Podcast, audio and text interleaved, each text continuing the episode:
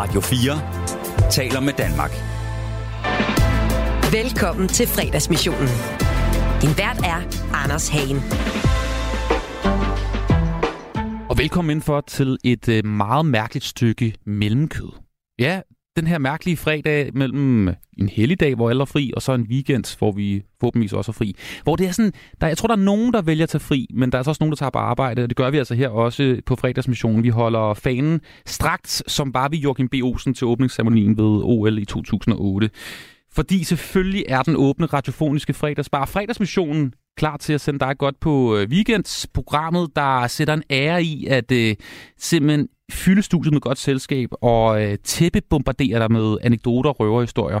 Øhm, hver fredag, som sagt, er der besøg her i studiet af mennesker, der har det til fælles, at man bare gerne lige vil drikke en shoes med vedkommende om at høre, og høre om deres liv. Og i dag, mine damer og herrer, er der øh, ikke nogen undtagelse i form af den mission. Fordi i studiet i dag kigger to mennesker forbi, som på hver sin måde nok kommer til at stå i Danmarks historien, når din gang ikke er her mere. Den ene, han er ridder af Dannebro, den anden har fået den højeste amerikanske enhedsudmærkelse. Meget spændende. Lidt senere, så får vi nærmest royal besøg, og det er ham, der er ridder af Dannebro. Og måske også ridder af Fest. Han har solgt over 1 million albums, været på druk med Dirk Passer, og er også manden, som måske har den lidt tvivlsomme ære af at have importeret smølferne til Danmark. Det er selvfølgelig alle tiders danske Mr. Showbiz, der dog valgte øh, i sin peak at øh, gå efter kærligheden i stedet for en spirende udlandske karriere, som altså kigger forbi studiet. En historie, vi skal høre senere i dag. Johnny Reimer selvfølgelig er i studiet lidt senere i fredagsmissionen. Allerførst besøg af en 1 meter og 85 cm høj, stor muskel, 93 kilo, med tatoveringer. En mand, der har rigtig godt kan lide gasolin og faldskærmsudspring. Ja, som dog øh, har et øh, mareridt om at blive voksen, småborgerlig og konform. Og det livsmotto har bragt ham fra steder som Jægerkorpset i Afghanistan, Irak, minerydningsmissioner, til også at være fotograf med øh, L, El, altså magasinet El i Sydamerika. I 2009 der sparkede han døren til forsvaret og Medie Danmark med sin bog i krig med eliten. Hvem det er, skal vi hilse på lige om et øjeblik. Mine damer og herrer, de næste to timer kan jeg kun love blod, sved og fri bar. Velkommen ind for til fredagsmissionen. Jeg er Anders Hagen.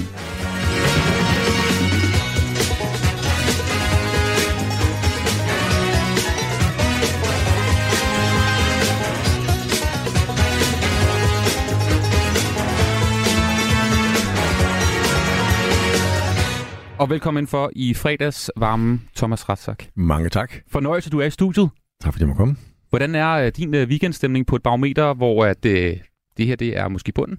Jeg magter dig simpelthen ikke længere. Selv mig tager fucking Afghanistan. Eller er du, er du med her? Hvor er du hen, Thomas? Jeg har afgjort det sidste sted hos Gasolin. Selvom jeg, der, bliver, der bliver ikke meget fri den her weekend, så, øh, så vil jeg straks øh, øh, hoppe på gasolinvognen, absolut. Uanset hvordan fanden mit humør er. Jeg, jeg, jeg må om, jeg har faktisk været, jeg har været lidt nervøs for at få dig i studiet. Fordi du, øh, du er jo sådan en brøleab, ikke? når jeg sætter i fjernsynet. Så skal være det. og en, der kan uddele både øh, tæsk og armstræk og alt muligt. Ja, jamen, så er jeg på arbejde. Så kan jeg godt være en brølabe. Men ellers kan jeg godt lide at sidde med en gin tonic og lytte til netop Atlantigala af gasolin. Jamen, det er godt. Lige præcis en marker, vi godt kan lide her i, i fredagsmissionen. Øhm, livet er en konstant søgen for dig, øh, Thomas. Virker det til? TV-vært, som sagt, på Korpset. Du har skrevet et hav af bøger. Syv bøger, snakker Otte bøger. Otte bøger? Mm. Wow, mand. Okay. Du har været i Jægerkorpset, du har været i Sydamerika og prøvet at blive sådan en modefotograf med modeller og den mm. slags. Ja. Øh, er du blevet voksen nu? Nej, og jeg bliver det forhåbentlig aldrig. Det skal du lige forklare. Hvorfor er det, hvorfor er det en synd at blive voksen? Jamen, det er heller ikke nogen synd, men det er ikke noget øh, for mig, fordi, øh, altså, hvis jeg nu skal forenkle øh, udtrykket ved det at blive voksen, så synes jeg ofte, jeg forbinder det med, at det er en høj grad af forudsigelighed, og det er en, øh, det er, man er blevet meget konform, og man har ligesom fået sat sit liv i faste rammer, og Øh, ja, man opererer med en høj grad af forudsigelighed, og det er, ikke nogen, øh, der, det er jo ikke nogen ting, der er spurgt som helst øh, galt med overhovedet ikke. Det er bare ikke rigtig noget for mig. Jeg kan godt lide, at mit liv ikke indeholder den store forudsigelighed, og jeg godt kan lide at være lidt på dybt vand en gang imellem, og så forsøge at bunde. Men det er jo meget sjovt, synes jeg, fordi det er jo sådan en modsætning til, at du har jo været i militæret, hvor der virkelig var rammer, og der var, der skulle du noget. Du ved præcis, hvad det skulle være i dag. Der var ikke særlig meget frit valg, forestiller mig, at være i jægerkorpset eller livgarden. Mm. Hvor du nu, så, så, så, der kan du godt lide det frie liv, libertineren.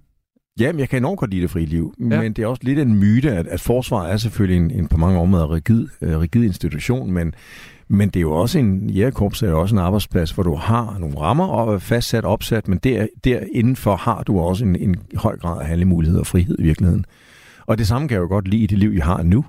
Altså ved det at stå op om morgenen og føle en eller anden form for begejstring. Jeg siger ikke, at man skal stige op om morgenen hver eneste dag og slå værmøller, værmøller ned ad gangen af bare, bare begejstring, men, men at stå op om morgenen og sige, det her det er fandme som minimum okay, og det er ret spændende, og, og det, det, nu ved jeg ikke rigtigt, hvad der kommer til at ske. Det synes jeg grundlæggende er en, er en, er en god ting for mig. Men så en weekend, det må jo så virkelig være, du ved, halleluja-følelsen for dig, for der kan ja. du virkelig slå det løs. Men det, du er jo også lidt en arbejdspsykopat. Det virker som om, at du... Øh Ja, men det er rigtigt. Altså, jeg har arbejdet rigtig, rigtig meget. Ikke så meget. Øh, det gør jeg ikke så meget længere øh, af flere forskellige årsager. Men, men, men jeg arbejder meget, men det er også fordi, jeg kan lide mit arbejde. Det har jo ikke været noget å for mig. Det har jo ikke været nogen, øh, det har jo ikke været nogen slaveproces for mig at skrive otte bøger, eller være jægersoldat, eller drive min virksomhed. Jeg gør det jo grundlæggende, fordi jeg synes, det tilfører mig god energi. Men når det er sagt, så, så er jeg jo gået væk fra det der med at sidde og arbejde syv dage om ugen, fordi det er et skråplan. Det, det, det kan jeg i hvert fald ikke holde til i længden. Mm. Du lige, eller ikke for et stykke tid siden, var du i Colombia øh, og på jagt efter sådan nogle coke labs, mm. altså kokainlaboratorier mm. i, uh, i junglen i, uh, i Colombia. Det lyder, det lyder ret vildt. Sammen med den kolumbianske specialstyrke Jungla. Mm. Fedt navn i øvrigt. Ja, virkelig. det kommer til, på TV2 uh, til, til sensommeren. Hvordan var det at være i, i Colombia og kigge efter sådan nogle coke-laboratorier? Ja, det var en sindssygt fed tur. Jeg var der nede i 28 dage med et ganske lille crew en fixer, tysk fixer og en, uh, en fotograf uh, og en stillbillede uh, dude. Uh, og uh, vores opgave, som du siger, var jo at sammen med jungler flyve ud i den kolumbianske jungle og finde de kokainlaboratorier, hvor, uh, hvorfra mange, mange, altså 80% af verdens kokain formentlig bliver produceret, og så i øvrigt springe dem i luften. Altså, hvordan, øh, altså med TNT, eller? Ja, jamen, simpelthen med, med sprængstoffer. Ikke? Altså, vi fandt jo for eksempel en gang et kokainlaboratorium, hvor der var mellem 30 og 40 medarbejdere midt ude i junglen. Og der Hvordan ser en medarbejder ud på et coke-laboratorium? Jamen, de var noget at stikke af, før vi landede. Altså, vi ah. landede uh, tre Black Hawk-helikoptere, og så indtog vi kokain-laboratoriet. Ikke? Og de var stukket af, dem der arbejdede på, på laboratoriet. Ikke? Men der var jo køkkenfaciliteter, der var indkvarteringer, der var produktionsfaciliteter, og TV-stue, og, TV-stue og, og parabol, og midt ude i junglen. Ikke? Alt blev drevet ved, ved hjælp af dieselgeneratorer og så sprang vi det i luften. Uh, men, men det var en side af sagen for de der programmer, jeg lavede. Den anden gode ting ved dem, synes jeg også, programmerne, det var, at jeg fik også lov til at interviewe dem, der var i kartellerne. Mm. Altså verdens største golf, eller narkokartel hedder Golfkartellet, ikke? og der interviewede blandt andet en legemorder, der var ganske få uger for inden jeg interviewede ham, havde slået en, en, en gravid kvinde ihjel i, i, i syvende måned, fordi hun havde trådt forkert i kartellet, øh, i kartellets verden, ikke? og han skulle altså ud og plukke hovedet af hende. Ikke? Og det er, jo, det er jo for os, der lever i et samfund, der er relativt trygt, bizart at sidde og interviewe sådan en menneske, der lever af at slå ihjel. Ikke? Altså, det var simpelthen hans, det var hans arbejde. Uh, og det, er jo, det var en kæmpe oplevelse. Så jeg fik både den der junglerdelen, hvor vi, hvor vi uh, var med The Good Guy, som du ved, og så interviewede jeg også uh, folk i golfkartellet. Jeg tænker umiddelbart, altså Columbia, det er jo bare sådan en rigtig skandinavisk standpunkt heroppe i det kolde nord, hvor vi, hvor de kører. Men jeg tænker umiddelbart, at Columbia ikke er sådan et super hyggeligt sted. Altså noget med, med farlige folk med mancheter og AK-47 og ja, gisseltagninger og crazy dude som ham der, der, der plukker folk. Øhm, men jeg har hørt, at du sagde, at det faktisk var nogle altså, virkelig, virkelig søde mennesker, der bor i Colombia. Jamen altså, jeg har øh, kolossalt gode erfaringer med de kolumbianere, jeg har mødt, hvad enten det for så vidt var folk, der var på den ene eller anden side af loven. Øh, og det må, jeg, det må jeg bare sige, når det er sagt, så, så er der selvfølgelig en høj grad af brutalitet forbundet med, med hele øh, golfkartellets øh, øh, fundament. Altså, mener, øh, de slår folk i, ihjel for, for, for ganske få øh, øh, hvad hedder det, fejltræning. Øhm, men er det sagt, så, så mødte jeg aldrig nogen som på gaden, eller, eller i det hele taget en, en, øh, en aggressiv, eller, eller, eller en øh, usympatisk kolumbianer overhovedet. Super søde mennesker. Prøvede du i grunden øh, kokain dernede? Altså... Nej, men det har jeg prøvet i andre sammenhæng i, i Sydamerika. Ja. Øh, ja. Hvad gør det ved dig? Det føles som at drikke 10 monster.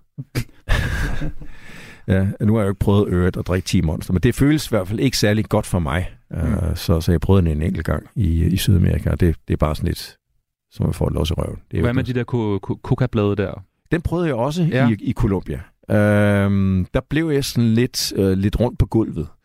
Det var ikke noget, der egentlig bekom mig særlig godt. Igen, som om jeg havde drukket en helvedes masse kaffe, men ikke noget, der egentlig uh, gav mig noget, noget, noget godt. som I kan høre, så er det en, øh, en, en vild type, vi har i studiet, øh, Thomas Ratzak. Øhm, I øvrigt, hvor ofte spørger folk i grunden, fordi det er jo sådan en rigtig program, hvor vi sidder på bodegaen her. Jeg forestiller mig også, at der er mange, når de møder dig og hører, hvad du har lavet i dit liv, måske kunne finde på at spørge, hvor mange har du i grunden dræbt? Ja, ja det er der mange, der også i mit foredrag, der spørger om. Og øh, jeg har ikke været i en situation som soldat, hvor jeg har rettet mit våben mod nogen, og så skudt nogen. Jeg har i andre sammenhænge øh, været med til at slå nogen ihjel ved det, vi har kastet bomber ned i hovedet på dem, fordi de lå skid på os. Øh, men jeg har ikke stået face to face med en, og så taget livet af, den, øh, af et andet menneske. Men det, er ikke sådan, du ligesom uh, Prince Harry uh, ligesom kan præcis uh, komme med et tal på, fordi det var det, han kunne, da han ja. siddet oppe i en flyver, ikke? Og, og han vidste præcis, hvor mange det var. Ja. Det, det tal har du ikke lavet? Nej. Nej. Og, og det har heller ikke været...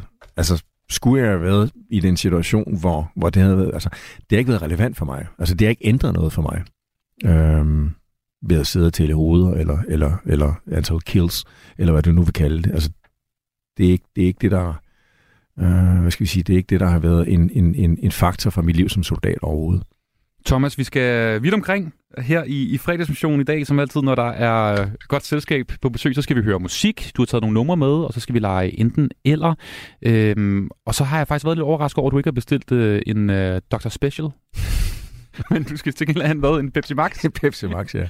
Hvad er det med det der Dr. Special der? Hvad er det der? Det, det er bare alt muligt sprut blandet sammen? Ja, det ja. er alle mulige rester uh, som har stået og gæret i lang, lang, lang tid. Ikke? Og hvis man drikker den, så, så, så, så skal man ikke lave nogen aftaler resten af dagen, eller for så vidt lave noget som helst. Det er ikke 10 monster, man får der. Det er måske mere uh, 10 afføringsbilleder, man får.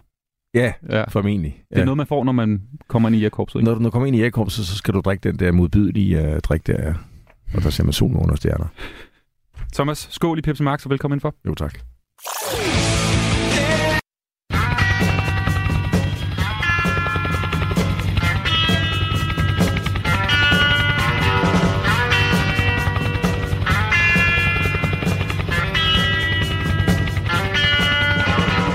Det er nemlig jægersoldat nummer 229, der er i huset i øh, dag. Det er Thomas Ratzak. 11 år med den bordeauxfarvede barret på toppen af isen. Korrekt. Rat, som du bliver kaldt. Du lytter til musikken? Kan jeg fornemme? Absolut. øh, selvom du kommer fra sådan et borgerligt hjem øh, nord for København, du gået på Øregård Gymnasium, også et sted, hvor øh, der har været nogle royale planter, hvis nok også forbi. Mm. Et, øh, et fint sted så, øh, så vil du noget andet. Du har øh, forældre, der har, er, kan man sige, bolig. Så din far var professor ikke, på Københavns Universitet. Mm. Øh, men ret tidligt i dit liv, der, der legede du krig som seksårig. Vil du gerne lege krig? Og det var også noget med, at du købte en portugisisk camouflageuniform. Fuldstændig rigtigt. Ja, øhm, og stod op om natten og ville gerne lege krig med din, øh, din kammerat. Og så skete der noget, da du så en bog, der hedder Sådan, mm. hvor en ret badass Carsten Mørk, soldat med en smøg i kæften, fortæller om livet på en af de mest badass uddannelser i forsvaret, nemlig at blive øh, jægersoldat. Du startede, fordi du fandt ud af, det, det skulle du fandme også. Og du startede blandt 94 mænd mm. på det her tidspunkt, ikke? Øhm, om at komme med i jægerkorpset. 38 består, men kun 25 kommer med med det tilfredsstillende snit, det kræver at komme ind. Det er ikke nok bare at bestå og videre til aspirantkurset. Og som 23 år, 23 år så starter du altså på jæger aspirantkurset. Der var en ordner, der sagde, ret sagt, det her det er for godt til at være sandt, da du mm. var færdig med at hele kurset. Hvorfor var det, at der var så stor overraskelse over øh, på deres side, at det var så godt for dig? Jamen, det er den største ros, jeg nogensinde har fået, der ham vores kursusleder, kaptajn Preben Werther. Ham glemmer jeg aldrig. Sådan en lille firskåret mand med isnende blå øjne og sådan stakittænder. Og vi havde sådan nogle evalueringer, og der sagde jeg netop de ord, som jeg aldrig nogensinde glemmer. Jeg voksede ud til dobbelt størrelse, fordi jeg blev så stolt over den ros, ikke? at det er næsten for godt til at være sandt. Og det, det, jeg var en dygtig aspirant. Uh, og du siger, at vi var 98, der startede, eller 94, der startede. Vi var 8, der bestod efter aspirantkursus, ikke? og det er blandt mig.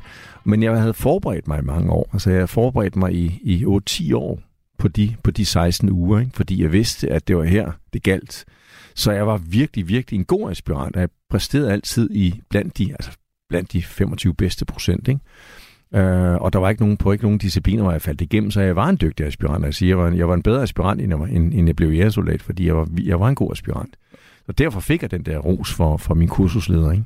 Og på det her tidspunkt i, i historien, der er det jo lige der omkring Berlinmurens fald og historiens ja, 1990. slutning, altså i forhold til, at man ja. mente, nu var der ikke mere krig i verden, og ja. Vesten havde besejret Sovjetunionen og alt det her. Men du kommer så ind i en periode i danske forsvar, hvor det, for at være ærlig, er jo, er jo røvsygt, ikke? Det er en, en afvikling Ja, det kan du sige. Altså, der var på det tidspunkt ikke nogen egentlig krigerkultur. Der var ikke nogen operativ kultur. Altså, der var FN-fredsmissioner på Kyberen og nogle i Afrika og nogle andre steder, ikke? Og respekt for dem. Men jægerkorpset var jo ikke nogen operativ baseret institution på det tidspunkt. Man gik og trænede op i Aalborg, hvor vi hørte til, sprang faldskærm, løb orienteringsløb og løb forhindringsbane. Det er også fint nok. Sådan en udvidet Men, idrætskursus? Ja, og det er en groft sagt, ikke? og jeg bliver ikke populær, når jeg siger de ting, øh, for, hvis nogle af mine kolleger, tidligere kolleger lytter, men det var en avanceret idrætsforening øh, statsfinansieret, avanceret idrætsforening. Og det er ikke så pænt sagt, men det er faktisk det, der var tilfældet. Det vi, det, det, her, det, vi var sat i verden for, det var der ingen, der løb rundt overhovedet og regnede med nogensinde ville blive en realitet, altså det at drage i krig, hvilket jo i grundlæggende princippet er det, vi er der for. Og jeg vil ikke sige, at jeg var skuffet, men et eller andet sted var jeg jo lidt desillusioneret over, at det aldrig kom på tale. Ikke fordi jeg var krigsliderlig eller, eller var drevet af tanken om at komme ud og slå ihjel. Slet ikke. Jeg var ikke drevet af en dødstrift, men jeg vil jo gerne ud og prøve det, jeg havde kæmpet for i mange år, se om skidtet nu også virker. Det svarer til en, til en fodboldspiller eller en håndboldspiller, der altid sidder på bænken og aldrig kommer på banen. Jeg vil jo gerne se, om de ting, som jeg øvet og investeret blod, sved og tårer i, også nu virkede i praksis. Det vil sige, kunne jeg fungere sammen med mit team bag fjendens linje? Kunne vi hænge sammen? Var vi, altså, var vi dygtige nok og alt det der? Det ville jeg jo gerne, det ville jeg jo gerne ligesom erfare og opleve. Mm. Og det skete bare ikke der i starten af 90'erne, så jeg var der kun i tre år, i, fra 90 til, til 394, ikke? Du kalder det sådan et udvidet uh, idrætskursus deroppe, ikke? men det, det lyder alligevel sådan rimelig vildt, det I lavede på aspirantkurset, blandt andet koldt vandstilvinding. Ja, ja. Prøv lige at forklare, hvad det gik ud på. Jamen, det er jo et modbydeligt fag, som stadigvæk eksisterer. Det går ud på, at man skal vende aspiranten til at kunne øh, navigere, ikke navigere, til at, op, til, til at befinde sig i koldt vand over længere tid, fordi det kolde vand gør, at uanset hvor stærk du er fysisk, så går det ind og begynder at, at, at, at, at, at slukke for den store hovedafbryder. Så det er en god måde at måle på, hvordan, ens, hvordan resistensen er hos, hos aspiranten, hvor, hvor, hvor, øh, hvor robust aspiranten er. Altså når man ligger nede i det koldt vand, der måske er 7-9-10 grader vand, varmt i, i 30-40 minutter, så begynder du virkelig at være presset, og hele dit system begynder at sætte ud. Og der er, det en, der er det en rigtig god målestok, det kolde vand, for at måle, hvordan aspirantens, hvordan den enkelte aspirants stamina og robusthed er under ekstrem pres. Så kulde er en ekstrem effektiv måde at teste individet på. Og I gjorde det nærmest dagligt, ikke? Jo, jo, hver morgen. Efter vi havde gået formentlig igennem nogle nordjyske plantager, gået orienteringsmars eller mars, og direkte op på en lastbil, ikke? og så ud i det, der hedder friluftsbadet. Finde den våde uniform frem for dagen før, og så ellers i, i det kolde vand. Ikke? Uh, stort set hver dag, ja. Og i de der måneder, da du var på selve aspirantkurset der, ikke? Øh, hvordan fejrede I så i weekenden? Fordi jeg forestiller mig, det er også noget, du beskriver, øh, at der er et ret vildt kammeratskab, altså et mm. ret intenst kammeratskab. Det forestiller mig også, når man hopper i iskoldt vand sammen og mm. gør alt sammen konstant. Hvad lavede I så i weekenden, da I var på det aspirantkursus? Alle de her unge mænd, der gerne ville ind og havde, var proppet op på testosteron og ja, alle de der ting. Hvad lavede I? Ja, de weekender, hvor vi havde fri, der restituerede vi. Spiste. Spiste, plejede fødderne Helt cykelrytteragtig. Ja, fuldstændig. Simpelthen fik, fik fyldt depoterne, ikke? og så i øvrigt for, for, for sørge for, at de forbandede fødder var i orden. Ikke? Altså, I tog ikke i gaden? Altså... Nej, det var sgu ikke. Øh, der var nogen måske, der havde overskud til det, det havde jeg sgu ikke. Så jeg lå egentlig bare og kigge op i loftet, ikke? Jeg, og så ud en masse citronmåner. og det, det, det, var det bedste for at fylde ja, depoterne op? ja, meget buschokolade og citronmåner, ikke? Og så en helvedes masse Pepsi Max. Nej, dog med sukker i den gang, kan jeg huske. Jeg tror ikke, at Pepsi Max eksisterede ikke i 1990, men er uh, cola. Det er vist ikke så godt for dig, det der, det er noget værre lort. Det er noget værre lort at drikke. Du skal, ja, du skal stoppe med det. Ja. Drik øl i stedet for. Mm. Drik bare, de er meget bedre. Mm. Øhm, til sidst i den her aspirant-tid, øh, der skulle I lave den her famøse selvtillidsprøve, som jeg ikke, jeg er ikke helt sikker på den samme hver evig eneste gang, men da det var dig, så skulle du hoppe ud fra 18 meter. Prøv lige at forklare om det. Jamen, den går ud på, at det er jo et ens for alle aspiranter, der afslutter. Det er den sidste øh, selvtillidsprøve, som man udfører øh, nærmest i det sidste minut af aspirantkursus. Man har været i gang 16 uger, og det går ud på, at man firer sig ud i et ræb i 18 meters højde, der hænger du ned i armene over en sø, og så anmoder du om tilladelse til at udføre den sidste afgørende selvtillidsprøve, og nede på kanten af søen står kursuslederen, ham jeg beskrev før, mm. og så når han siger, værsgo, så slipper man, og i det øjeblik, man rammer vandoverfladen i den der klamme algefarvede grønne sø, så ved du, at så er du igennem nålåret. Og du skal egentlig bare svømme hen til kanten, krabbe op af den der mudrede kant, og så gå hen til kursuslederen og rette op og sige, retsak melder sig tilbage for afgørende selvtillidsprøve, og så giver der en hånd, og så er du egentlig inde i varmen. Så skal du i gang med en grunduddannelse, der var cirka et års tid, men du har klaret det værste. Du er inde i varmen. Og, og den dag var jo som en forløsning for mig. Ikke? Mange, mange års usikkerhed, frustration. Og jeg var jo en ung mand, der var præget af usikkerhed og på mange områder lavt selvværing. Men da jeg stod samme aften der, klar de 16 uger der, kigger mig i spejlet, ikke? og jeg sagde, prøv lige at høre, Marker, du har selv gjort det her. Ikke? Du har selv gået tusindvis af kilometer. Du har selv svømmet i det lortekolde vand der, ikke? Og du har selv formået at slæve det hen over målstregen. Og der kan jeg bare huske, der blev den der manglende tro på egne evner, som er præget min ungdom, den bliver erstattet rent faktisk med en tro på egne evner. Og, og, troen på, at hey, arbejder du hårdt nok, mester, jamen så, så, så, så, så lykkes du. Øh, og det var jo en fuldstændig vendepunkt for mig i mit liv, ikke? Hvorfor er det lige præcis, de der 18 meter er så stor, en, altså i forhold til alt muligt andet gøjl, I laver mm. i det der kursus, så virker 18 meter jo, altså jeg, jeg skulle ikke overhovedet bede om det, men det virker jo ikke som den vildeste nej, test i forhold til alt muligt andet. Nej, ting, de, kunne, de kunne have sendt mig op i 200 meter, og jeg er, stadig, stadigvæk givet slip, ikke? men den har også mest symbolsk karakter. Okay. Uh, det er ikke fordi, den er hårdrejsende, og jeg har aldrig nogensinde hørt om en aspirant, der ikke gjorde det, fordi så var for dum, ikke? Du har knoklet i 16, 16 uger, ikke? og hvis du ikke kan slippe det, så er du foran svag. Men, men det er mere symbolsk er også lidt bøvlet at komme ned igen, hvis du skal hoppe ned, ikke? Også det. Så det er, det, det er, det er mere symbolkarakter. Mm-hmm. De der symboler er vigtige i forsvaret? Absolut. Absolut. Traditioner. Traditioner skal man ikke kimse af. Det skaber noget samhørighedsfølelse. Ja. Hvordan vil du beskrive sådan den der øh, maskulinitet, der er på det her tidspunkt i start 90'erne i, i jægerkorpset? Der er jo sket meget siden, må man sige. Mm. Øh, nu bliver der sunget om, at mænd vi godt kan græde og den slags, mm. og tage det tøj på, vi har lyst til. Hvordan mm. var det der i start 90'erne? Jeg forestiller mig ikke, der har været meget slinger i valsen i forhold til, hvad en rigtig mand var på det tidspunkt? Nej, det, øh, det, det, det tror du var fuldstændig ret i. Altså, det var jo en, en, en endnu mere udpræget alfahallen-kultur ikke, for de gamle bestemt. Ikke? Og der var meget, meget, måske mere markant hierarki uh, dengang. I dag der har vi jo en lidt mere rummelig kultur, ikke? som du selv lægger, uh, som du selv antyder, så, så bliver der lagt vagt på, væk på nogle mere rummelige værdier. Ikke? Og øh, ja, det er langt hen ad vejen godt. Der er måske også nogle bagsider ved det, ikke? fordi folk er sgu så bange efterhånden for, for at gøre noget forkert. Ikke? Så det kan, det kan måske øh, hæmme fremdriften øh, i arbejdsprocessen. Nu for at sige det sådan lidt øh, teoretisk. Men, men øh, ja, der har nok været en mere bestandt, øh, maskulin øh, alfahan-kultur dengang. Og det, du er glad for, har ændret sig? Jamen, nu har jeg jo ikke været i Jægerkorpset i 10 år, men jeg har stadigvæk mine kammerater i Jægerkorpset, og der er nogle af dem, der synes, at det er, det er ganske fint med de moderne tiltag og de moderne islet, der kommer ind i arbejdskulturen. Men der er også nogen, der synes, det kan blive lidt anstrengende, fordi igen, vi har en hypersensitivitet engang imellem, der gør, at tingene bliver lidt mere besværlige. Fordi folk tør ikke rigtig tage noget ansvar, folk tør ikke tage noget initiativ, fordi de er bange for at gøre noget galt. Og det er jo et problem. Så står vi alle sammen bare og kigger på hinanden, så kommer vi ikke fremad. Og hvad fanden gør vi så? Så den der lidt øh, nervøsitet og ængstelse for at træde forkert, fordi der er nogle nye, øh, hvad skal vi sige, meget mere rummelige værdier, det er jo grundlæggende fint, men, men, men man skal også bare være opmærksom på, at det kan hæmme fremdriften, fordi folk er bange for at træde forkert. Mm. Og i korpset, der skal man være rimelig hurtig til at tage beslutninger. Ja, du kan, jo ikke, du kan jo ikke stå i en situation, hvor det er dig eller fjenden, og så skal vi, så skal vi sidde og have konsensus omkring alt, og, og, og alt skal vende, så alle skal være tilfredse, og, og der er ikke nogen, der skal føle sig træt over, trådt over tæerne, og nogen skal føle sig krænket eller ikke hørt. Det er der jo ikke råd til, fordi så dør vi. Altså, så derfor så øh, kan det være et problem, og derfor håber jeg, tror jeg også, det er mit indtryk, at der stadigvæk er sådan en ret bestandt øh, kultur i de teams, der er operative. Øhm, der er, det er ikke det, man sagt, at der ikke er respekt, for der er høj grad, grad respekt, og man drager omsorg for hinanden. Øh, men, men, men jeg tror ikke, at jeg tror ikke, man lader sig i de operative teams, taler jeg om nu her, der tror jeg ikke, man lader sig påvirke for meget af de, øh, af de, de mere, hvad skal vi sige, øh, moderne tendenser. Den følelse, du fik, da du kom ind på, øh, ind på kanten i Søbredden der, og fik at vide, at du var kommet igennem nåleøjet. Mm. Har du nogensinde fået den følelse i kroppen igen sidenhen? Nej, det har jeg sgu ikke. Fordi det var et... Jeg var 23 år gammel, ikke? Og jeg stod der 10 kilo lettere, fordi jeg havde smidt 10 kilo under aspirantkurs, ikke? Og, og, og for første gang i mit liv har jeg virkelig præsteret noget. Ikke? Altså hele min ungdom var jo et forsøg på at præstere. Jeg var jo lendig i skolen. Ikke? Der var ikke det fag, jeg ikke havde øh, ekstra undervisning i. Så at kunne stå der for egen kraft på målstregen og erkende det, det gav mig jo gevaldig øh, los i røven på den gode måde. Ikke?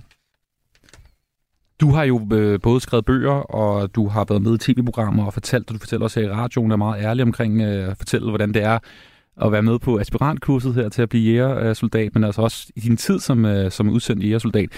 Hvordan har den gamle kammerater det med, at du er så åbenmundet og fortæller så åbenhjertigt omkring det, det her, som er jo et relativt lukket miljø, må vi, for, mm. må vi jo blive enige om, ikke? Jo. Um, de kammerater, jeg har, som holder kontakt med mig, de er jo i sagens natur okay med det, fordi ellers ville de jo ikke være der. Um, når det er sagt, så er der jo nogen garanteret og helt sikkert i jægerkorpset, der ikke er øh, tilhængere af den, den, hvad skal vi sige, den, den, den åbenhed, som jeg repræsenterer for min gamle arbejdsplads. Er det noget med, der er et billede, som der er blevet vendt eller sådan noget? Ja, i forbindelse med sæson 1 af Korpset, som jeg lavede på TV2, øh, der har du ret i, der var Jægerkorpsets ledelse, nu siger jeg udtrykkeligt ledelse, ikke tilfredse med min deltagelse og de andre deltagelser, eller de andre instruktørs deltagelse fra Jægerkorpset. Og derfor blev vores portrætter, vi har alle sammen et portræt hængende på det, der hedder Jægergang, og det bliver overdækket med et stykke sort karton. Okay. Fordi at så kunne vi, så kunne vi lære det, ikke? Øh, og, øh, og det var der så en general et andet sted fra, der havde opdaget og hørt om, og så sagde han så, prøv at høre til chefen for Jægerkorpset, det, det er ikke okay, du kan ikke sanktionere dine medarbejdere for noget. Altså, de har jo ikke gjort noget galt, de er jo ikke pædofile eller kriminelle. Det kan godt være, at du ikke kan lide, hvad de har gjort, men du kan ikke sanktionere dem på den måde. Og jeg skal bede dig om at gå ud og tage det der karton af, hvilket han så gjorde. Og nu hænger jeg så med mit, mit, mit ansigt fra 1990, som i er nummer 229 ude på gang igen. så det var lige, det var lige tildækket, jeg tror, et par måneder, og så, så ellers siden har der, har der ikke været noget. Du lytter til fredagsmissionen på Radio 4. Det er forfatter og tv-vært og podcaster. Thomas Ratzak, hvorfor, hvorfor fniser du det? Du har lavet en øh, podcast, der hedder Rot for Usødet. Det er meget sejt. Ja. Du er da bare en, øh, en mand af tiden. 2023, hvor alle har en podcast. En videopodcast over det købet. Spotify, ja, nu er der både video og podcast. Wow. Uh. Du har taget noget musik med, Thomas Ratzak, som altså er dagens fredagsgæst. Og øh, vi skal høre et nummer, som øh, minder dig om at være teenager. Og øh, vi skal tilbage til de gode gamle 80'ere.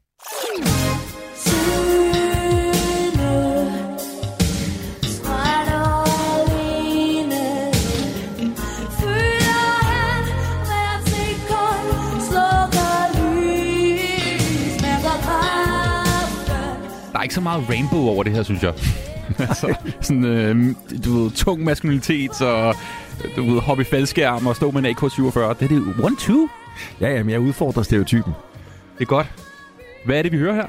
Vi hører et nummer, der hedder Glemt uh, af netop One Two, som du siger. Jeg tror, det er fra 86, jeg er ret sikker på. Og øh, ja, altså nu bad du mig om et nummer, for da jeg var teenager, ikke? og jeg var lige færdig med gymnasiet. Jeg var lige startet forsvaret der, ikke? og der var One Two, det var jo the shit, og på mange områder, for mange i hvert fald, tror jeg stadigvæk er. Og jeg synes, øh, de for det første lavede noget fremragende kvalitetspop. Og så synes jeg, Glemt, som vi hører nu i baggrunden, er et forrygende popnummer.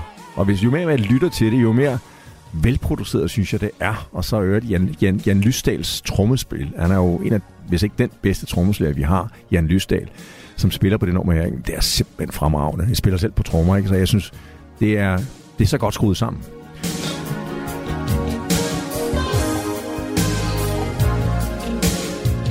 Det her tidspunkt, hvordan, øh, hvordan ser det ud, Thomas? Altså, har du guns og er tatoveret? Nej, det startede jeg først på en relativt sen alder med de der tatoveringer. Øh, Jeg var ikke, øh, jeg vejede vel 10 kilo mindre, men, men, og så havde jeg væsentligt mere hår. Men, men ja, hvordan fanden så jeg ud? Jeg, jeg var jo bare en, en ung udgave af mig selv, ikke? som... Sjovt nok. Tilfældigvis. Hvordan var du som sådan uh, teenager, Thomas? Altså, hvis nu vi havde spurgt nogle gymnasievenner og sådan noget, hvad, ville de, hvad, hvad tror du, de ville have sagt om dig? En ret afdæmpet, men høflig fyr, Mm. øh, som ikke gjorde det store væsen af sig. Øh, vel nok under overfladen var temmelig usikker, hvad jeg også var. Øh, ikke et selvværd, der var særlig prangende, og en, men, men meget omgængelig, tror jeg, for så vidt. Jeg tror ikke, der er nogen, der, der vil give mig prædikatet som et, et, som et røvhul, eller, eller en, en, en, en, en skiderik. Det tror jeg ikke. Håber jeg ikke. Har du nogensinde spillet det musik, øh, da du var i jægerkorpset? Altså for dine kammerater den? Altså på Nej, missioner det- og sådan noget? Lige tror høre, jeg sgu jeg sætter lige one two på. Ja, jamen, jamen, der, jeg har sgu nogle kolleger. Altså en af mine, mine bedste kammerater overhovedet, han er også fuldstændig 80'er øh, minded. Og øh, jeg ved, at han også kan, kan, kan lide One Two. Um, ja, men det kunne jeg sagtens finde på.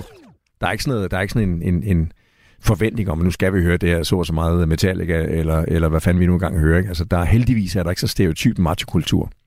Og fra øh, One Two og øh, Glemt, så skal vi til øh, Thomas Ratzaks nummer, eller i hvert fald bud på et, et nummer, som altid rører dig.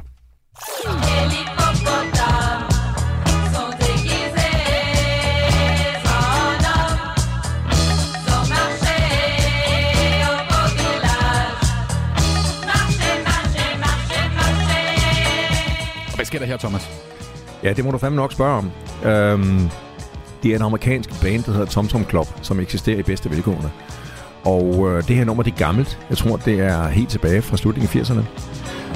Og grunden til, jeg, grunden til, at det vækker følelser af mig, det er, fordi jeg første gang hørte det i Afghanistan, da jeg som minerydder øh, evakuerede for efter terrorangrebet i 2001.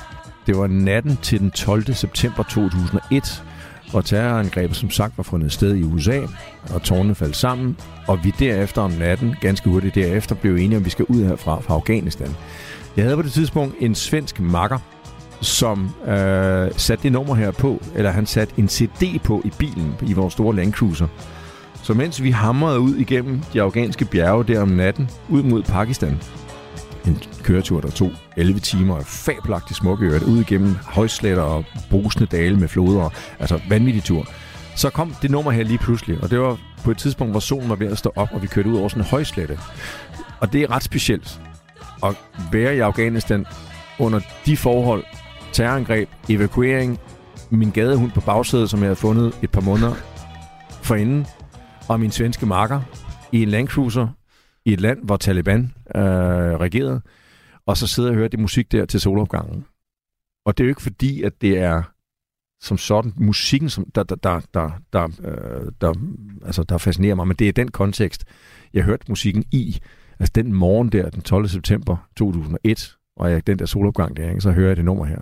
Så derfor vil jeg aldrig nogensinde glemme det nummer her, fordi det var en helt særlig oplevelse. Det må være det vildeste sted at befinde sig 12. september, altså i Afghanistan. Mm. Talibans ja. rede, simpelthen. Ja. Ja. Og på det tidspunkt var der nok ikke særlig mange i Vesten, der vidste, hvad hverken Taliban var, øh, Osama Bin Laden, Afghanistan for den sags skyld, det var sådan lidt et glemt land, ikke? Ja. Og der var du der så øh, og, Ja. og, og hjalp med at rydde miner. Ja, jeg var der som, altså ikke som soldat på det tidspunkt der. Jeg var i Afghanistan knap et år som humanitær minerydder, udsendt for, for Dansk Flygtningehjælp. Og der var det mit opgave at rydde et stort russisk minefelt i udkanten af, af hovedstaden Kabul. Og, øhm, og vi kunne jo ikke høre tv, eller vi måtte ikke se tv på det tidspunkt. Det var forbudt af Taliban. Vi måtte heller ikke høre radio, og man måtte ikke drikke alkohol eller noget som helst, så man skulle holde sig inden for sin matrikel efter kl. 20. Så om aftenen, der sidder vi og øh, ude på terrassen og med min, min svenske makker og, og, og, øh, og nipper til en gin tonic. Vi havde smuglet noget gin ind. Og så nede i kælderen, der hører vi svagt vores satellittelefon ringe. Øh, Øh, og den ringede sjældent på det tidspunkt, for jeg kan sige aldrig. Jeg gik ned og tog den, og så fik vi så at vide, at det var København, der ringede og sagde, har I hørt, hvad der er sket i USA? Og det havde vi jo ikke, for vi kunne hverken se tv eller høre radio. Og så fortalte han om terrorangrebet. Og så står vi jo standby de næste par timer, og så ganske hurtigt fandt man jo ud af, at alle fingre pegede mod Afghanistan, for det var der, al-Qaida havde forberedt missionen og terrorangrebet mod, mod USA.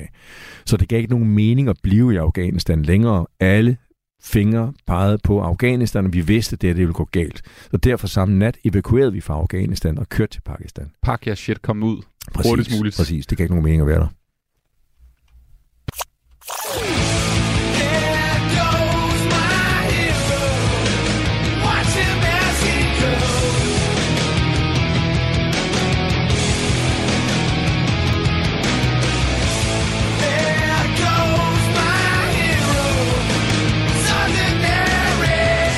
Og så er det jo Foo Fighters, og et nummer, der hedder My Hero, og det er et nummer, som får Thomas Rad ud på floor. og det er sådan lidt på bagsædet over, fordi hvordan danser du til My Hero her? Pointen er vel, at jeg ikke kan danse, så det er jo i princippet ligegyldigt, hvad fanden du sætter på musik, så, er det en, så udløser jeg en tsunami på et dansegulv, hvis jeg går ud, fordi jeg kan virkelig ikke finde ud af at danse. Du har Jeg ikke har- noget rytme? Du kan det har godt- jeg jo, jeg spiller på trommer, jo. Ja. Det, kan jeg, det, det, det, er, det er nogen, hun er bil til, men altså det at danse, det har jeg, det, det har jeg bare ikke. Jeg har ikke noget dansegen, og det er ikke et kønt syn. Men det er også derfor, jeg, hvis jeg skulle danse til noget, så skal jeg for det første have en solid promille, Mm. og så vil det her være et nummer, der kan skabe noget energi hos mig. Ikke? Og det er jo uh, Taylor Hawkins på det nummer, der spiller, som desværre døde i Colombia her sidste år. Super tragisk. Han havde alt muligt skidt i sin krop, og han, han, han døde simpelthen uh, på sit hotel. Altså. Så det er jo både et trist nummer at høre til nu, og se det i den kontekst, men det er også et nummer, som jeg synes er helt fabelagtigt uh, godt. Ikke mindst på grund af trommerne. Og har du øh, set klippet fra Wembley, hvor at Taylors søn, Taylor Hawkins søn, Ah, spiller ja. simpelthen Ah, det har jeg øh, på set. trommer? Det så jeg på noget social medie. Ja, det er rigtigt, ja. I forbindelse med, at de skulle minde ham og Ja, sådan noget ja, kæmpe stor koncert. Ja. Meget, meget, altså helt genialt klip med, med sønnen, der ligner ham jo. Har Ganske- lang, ganske, ganske ung, ikke? Jo, ganske ung, Ja. kæmpe lang garn, og Ja. kommer bare ind og smadrer trommerne, og så går han igen. Altså det er sådan Ja. virkelig, øh, Ja. det er meget gåsehudsfremkaldende. Bevæget, bevægende, ikke? Jo, må man sige.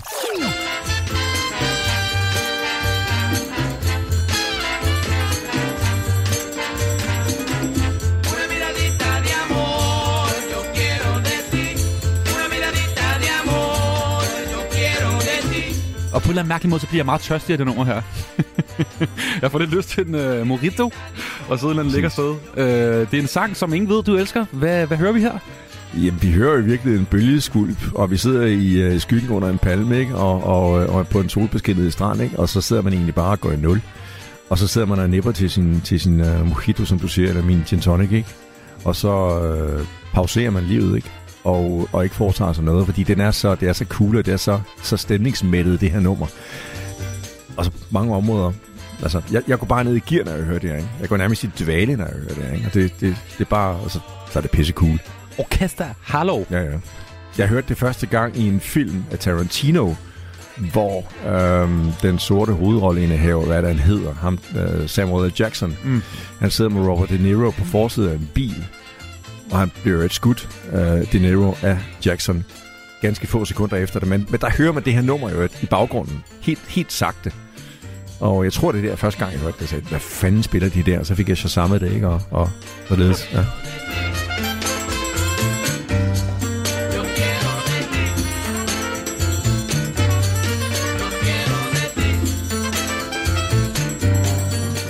Det er lækkert det her. Det synes jeg. Det er, det er gode vibrationer.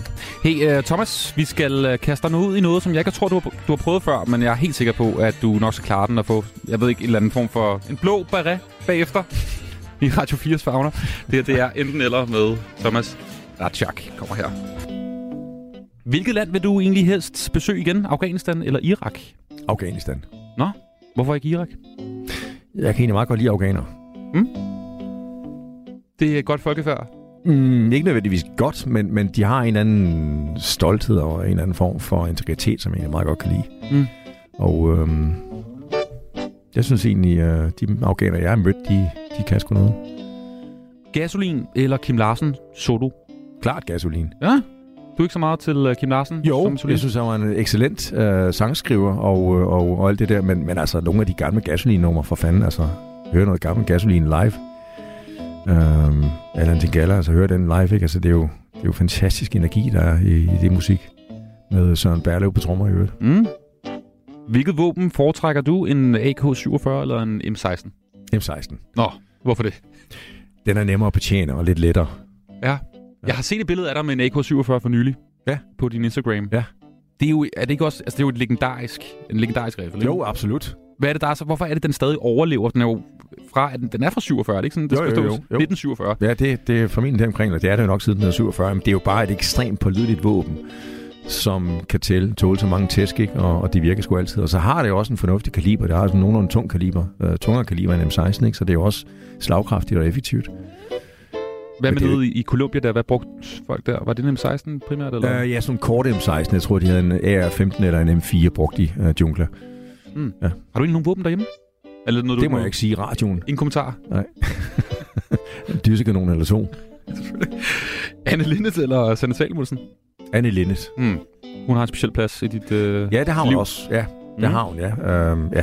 Øh, Jeg, jeg, jeg hørte en af, jeg tror det var hendes LP, der hed Marquis Sat, eller fanden den hedder, der hørte jeg det numrene tilbage i 85, øh, da min gamle far som 59-årig krassede af øh, lige for øjnene af mig, og, og jeg hørte et af hendes numre meget på det tidspunkt der, og så lige umiddelbart efter jeg hørte det, så gik jeg op fra kælderen og fandt så min far på mit værelse, mit soveværelse, hvor han havde fået en blodprop i hjertet og krasset af sig. Det nummer, hun skrev der, det er dels godt nummer, det er derfor, jeg også kunne lide det, men det er også noget, der selvfølgelig øh, trækker en tråd til, til en mindre god oplevelse. Det må man sige. Ja. Hvor du er, hed nummeret. Ja, nok. det har du ret i, ja. Det er, Ja. hvor du er. Ja, præcis. Fremragende nummer. Chile eller Colombia? Hmm. Det er fandme Chile. Chile. Ja, jeg har boet i Chile i, i halvandet år, ikke? og jeg har også nogle følelser der, så jeg vil vælge Chile. Hvor du ikke snakkede spansk særlig godt, vel? Jeg tog derned uden at kunne tale noget spansk. Jeg kunne sige siger noget, ikke? jeg havde købt sådan en lille gul parlør, jeg havde i baglommen, og så lærte jeg mig at tale hederligt spansk i løbet af en tre måneder. Mm. Så Du var nede og prøvede at slå, eller prøve at finde noget job som, som fotograf. Ja. Efter din tid, din første tid som jægersoldat. ja, ja, ja. Hvorfor pokker vel? Altså, Ja. hvorfor, hvorfor det? Det er et godt spørgsmål, men det var for at prøve noget helt andet og, og, og udforske nogle andre dele af, af, af verdenen og, og have et helt andet job. Så fra at komme fra Jægerkorpsets øh, testosteronmættede øh, verden og så til, til Sydamerika, hvor jeg skulle leve af at være modefotograf, det var, det var grundlæggende meget anderledes. Altså, det lyder, det lyder lidt suspekt også på en eller anden mærkelig måde. Ja. Altså, når folk flygter til Sydamerika, så er det primært, fordi de enten er nazister, eller fordi de har et eller andet, måske der er skabet. Ja, men det var ikke det første. Nej, okay. Nej. altså, det, er, det, må, det må alligevel... Der må være nogle makker, der har stillet nogle spørgsmål til dig. Sådan, hvorfor Chile, Thomas? Altså, Ja, og det er med god grund. Men altså, øhm, jeg kom ud fra forsvaret efter 8 år og øh, 3 år i Aircore, så hvad fanden skulle jeg nu lave? Jeg lavede min bucketliste, og skulle jeg være trommeslager, fotograf, skulle jeg lave nogle andre ting, og så fandt jeg ned, var der to ting, der endte med at være på den liste. Trommeslager og fotograf. Købte mig et kamera, købte mig et trommesæt, og øhm, forpestede mine omgivelser med trommesættet og fotograferede i dagtimerne, og fandt ud af, at det var jeg ikke helt tosset til, lavede mig en fotomappe, og så ville jeg gerne se Sydamerika. Så hvorfor ikke kombinere de to ting? Så der i, i, i midten, slutningen af 20'erne, der tog jeg til Sydamerika, øhm, hvor jeg så endte med at være i knap, knap to år. hvilken krigszone vil du helst øh, lige lande i med en faldskærm? Donbass-regionen i Ukraine eller Sudan? To Der skrækkelige er, steder. ikke, der er ikke nogen krigszoner, jeg gerne vil havne i i faldskærm, fordi det er jo med fare for ikke at komme hjem igen, men altså nu det er jo pest eller kolera, ikke? Men jeg tror, jeg vil foretrække ud for et, altså der hvor der vil være lavest intensitet, mindst farligt, tror jeg vil i Sudan. Mm. Uden at kende særlig meget til Sudan, men jeg ved, der er en borgerkrig under opsejling. Og du er ellers også lidt en type, man godt kunne have på sådan en øh, liste over danskere, der frivilligt vil øh, tage til Ukraine og kæmpe for ukrainerne. Altså sådan en tidligere øh, jægersoldat, som du ved, har været rundt omkring i verden, har måske også nogle internationale kontakter. Du, du kunne godt lidt virke som en type, der måske godt kunne. Også fordi du kan betjene våben. Ja, måske, men, men der må jeg med sorg meddele, at jeg er jo ikke nogen idealist. Altså, jeg er jo ikke... Jeg var soldat, fordi det tilførte mig noget kvalitet. Uh, det, jeg var en del af et samhørigheds... Uh, et, et, del af et fællesskab, og det kammeratskab var utrolig givende for mig, men jeg var ikke soldat på grund af Gud, Kong og fædreland. Ikke fordi jeg var idealist. Således ville jeg heller ikke leve af... Altså, jeg ville ikke tage til Ukraine for at kæmpe for, for nogle særlige værdier. Der må jeg bare være, være lidt sølle på os og, og erkende det. Det er bestemt bare ærligt. Nick eller Jay? Øh, laver de hver sin musik? Nej, de er stadig sammen. Okay, Det er det, der er så vildt. alright. Altså- Altså, så De har lavet musik, siden du faktisk ja. Startede din ja. anden omgang af jægerkorpset. hatten af for den stamina. Ja, 2000 ja. tror jeg, det startede. Ja, det. Et hey-ho eller et hey-low-hop? Hvad er bedst? Ah, et hey-ho. Uh, og uh, forskellen er jo, at hey-ho, det betyder high altitude, high opening, og det andet betyder high altitude, low opening. Du springer typisk ud af et fly for mellem 10, 8 og 10 km højde, og så kan du enten trække din faldskærm, når du har forladt flyet, eller du kan vælge at lade dig falde frit, indtil du er cirka en kilometer over jorden. Og der er det fantastisk at trække skærmen, efter du har forladt flyet, for det betyder, at du skal svæve fra 10 km højde og så ned på jorden. Og det betyder, at du har en flyvetid på en mellem 45 og 50 minutter, ikke? Eller, eller hvor lang tid du var, ikke? Og det er jo en fabelagtig tur, ikke? Uh, jeg kunne første gang, jeg prøvede det, se Norge, og jeg kunne se det meste af Jylland, ikke? Og, og det er jo, du svæver ind igennem skyerne, og nogle gange kan du ikke se den anden støvler, fordi det, skyerne er så tætte, ikke? Og altså, det er jo en helt magisk oplevelse. Og når du er så højt oppe, så har du selvfølgelig ilt med som en anden øh, astronaut nærmest, ikke? Du har er meget tynd, og det er meget koldt. Det er måske 50-55 graders kulde, ikke? så du er fuldstændig pakket ind. Der er jo ikke et eneste blottet stykke ud, og, og luften er jo så tynd, så du skal have, du skal have ild på. Ja. Ja. Ja. Jeg har læst om dit øh, første hey-ho Mm. Hop, øh, som øh, foregik fra et Hercules-fly, som Ja. jo også er sådan en, en, en legendarisk flyvemaskine i det Absolut. danske forsvar, Mm. som hvis der er ret bøvlet øh, og ikke så øh, komfortabelt at, øh, at flyve med. Men der hoppede du ud, og så skete der noget med din, øh, din maske. ja, det var ikke så godt. Der var en gammel mør elastik, der faldt der holdt masken øh, på plads i den ene side. Uh, ja, og det er jo noget, noget, noget magtværk af min, fra min side. Men den sprang så op, masken, hvilket betød, at jeg hang i 10 km højde de der 50-55 graders kulde, og ikke fik, fik tilført ilt, som man skal. Og jeg vidste, at jeg havde mellem 45 og 50 sekunder og 60 sekunder, før jeg blev bevidstløs. Så det galt jo for mig om at få etableret eller få masken på hurtigst muligt. Men det var svært, fordi jeg havde store luffer på. Ikke? Øh, og hvad skulle jeg gøre? Skulle jeg tage lufferne af og få masken på og risikere, at jeg kunne få øh, forfrysninger i begge hænder og ødelægge mine hænder? Eller skulle jeg prøve at få masken på med lufferne og derved ikke nå det inden for tidsgrænsen på de der 45, 50, 60 sekunder? Så det var en beslutning, der skulle tages meget hurtigt. Hmm. Og, og, øh, og når man hænger der i, i 10 km højde, så, så er der ikke tid til at lave de store analyser. Men jeg tog en, øh, en restbeslutning og prøvede at få den på med luffen, min iltmaske. Og høre så det der klik i, i hjelmen, og det der spænde, der går op, ikke? Og kunne mærke den der med kølige, metalliske øh, smag fra ilten. Og så kunne jeg så mærke, at, at, at det gik, ikke? Men, men for Du kunne helvede. være ud der. Ja, Egentlig. det kunne, jeg jo, det kunne jeg jo godt, hvis jeg havde fumlet, ikke? Ja, absolut. Hvilken mission, Thomas Ratsjak, vil du egentlig helst have været med til? Operation Neptune Spear med Navy SEAL, hvor at Bin Laden jo blev nakket i Pakistan? Eller Operation Overlord bag fjendens linjer, linjer i uh, Nazi-Tyskland, eller det var jo faktisk i, uh, selvfølgelig i Nordfrankrig uh, under D-dag, hvor at der var masser af allierede soldater, der blev kastet ud bag de nazistiske linjer. Mm. Hvad, hvad vil du helst? Ah, det må være operationen i Afghanistan mod, mod Bin Laden. Den er jo legendarisk. Har du set filmen? Uh, ja. Ja. Ja, fremragende film. Fremragende film. Har du set, altså fordi Bin Laden havde jo en masse pornoblade og pornofilm og sådan noget op på sit værelse. Har du, har du, har du dykket ned i det? Nej, det er jeg sgu ikke dykket ned i, Nej, men okay. altså, det kan jo ikke fortænke manden i, han har siddet i det der hus og rådne op, ikke? Så, så ja, han har sagt. De Ja. mennesker, som der var med på den operation, øh, hvor at Osama Bin Laden blev altså nakket, det var en Mm. succes, selvom helikopteren jo, øh, altså det var helt vildt jo, mm. altså var tæt på, og Ja. den crashede jo den ene, Mm. ikke, og Mm. alt muligt. Øh, de mennesker, der var med på den tur der, øh, tror du, de nogensinde blev sendt ud? Altså er de blevet sendt ud igen, eller var det sådan en one-timer, og så var det på pension? Nej, det tror jeg bestemt ikke. Nej, nej, det er, det er nogen, der har... Altså, det er Navy SEAL Team 6, som er jo creme med creme i amerikanske Navy SEALs. Uh, og de, de, altså, de, de, har, de er blevet brugt i overvis. Uh, gode grund kan jeg jo ikke sige, hvor meget, men det er ikke, det, man går jo ikke bare ud på en mission, og så er, det, så er det et nyt hold, der bliver sat ind. De har jo formentlig haft overvis af erfaring, både før og efter. Død mur eller højdetesten? Uh, død mur. Hvad er det, det er? Død mur, det var, du lader dig falde som en dør, øh, enten forover eller bagover for, for en 5-6 meters højde, og, og så lander du på hovedet vandet, ikke? Uden at, altså, du bevæger dig ikke, du lader dig bare falde. Noget, du skal kunne som de soldat. Ja, ja, men det er der ingen ben i, det er bare at gøre det. Altså, det, det, det er sådan, altså, du skal, Åh, ingen ben i. der er ingen ben i det. Der er bare, altså, det er jo simpelthen, det, så kan man sige, det, at det er nemt at, at give efter, men, men, men altså, det er jo, kroppen skal bare være helt, helt rank og, og strakt, ikke? Så, så, så, så klarer du den. Det er jo, så klarer tyngdekraften resten. Thomas, den sidste. Hvad er du mest bange for i grunden? AI-teknologi, altså kunstig intelligens, med dræberrobotter i fremtiden, eller en dødbringende pandemi, som altså coronagaranti. Hvad, hvad er du mest bange for? Lige her, siddende Det er på jo- din øh, flade. Ja. Ja, altså igen, det er jo lidt pest eller kolera, men jeg synes, at perspektivet omkring øh, AI, altså øh, kunstig intelligens, er, er super skræmmende. Jeg har ikke sat mig særlig meget ind i det, men jeg har da læst lidt om det, og jeg synes virkelig, at, at, at jeg håber, at vi passer på. Uh, jeg synes, det er... Det, og det går stærkt. Kunne man forestille sig en øh, AI-jægersoldat? Det kunne man vel godt, ikke? Altså relativt snart. Hvis man lavede en robot, og så Jo. lærte den nogle menneskelige... Ja, det, det who knows. Altså, øh, jeg synes fald bare, hele perspektivet omkring kunstig intelligens er, er jeg vil ikke sige alarmerende, men det, det er fandme tankevækkende. Mm. Det findes jo allerede i krig, ikke? Altså Ja. med de her droner, øh, Ja. som jeg også ved, at øh, der var dengang du jo øh, var udsendt. Ja. Droner, Ja. som jo er øh, et super øh, værktøj, Ja.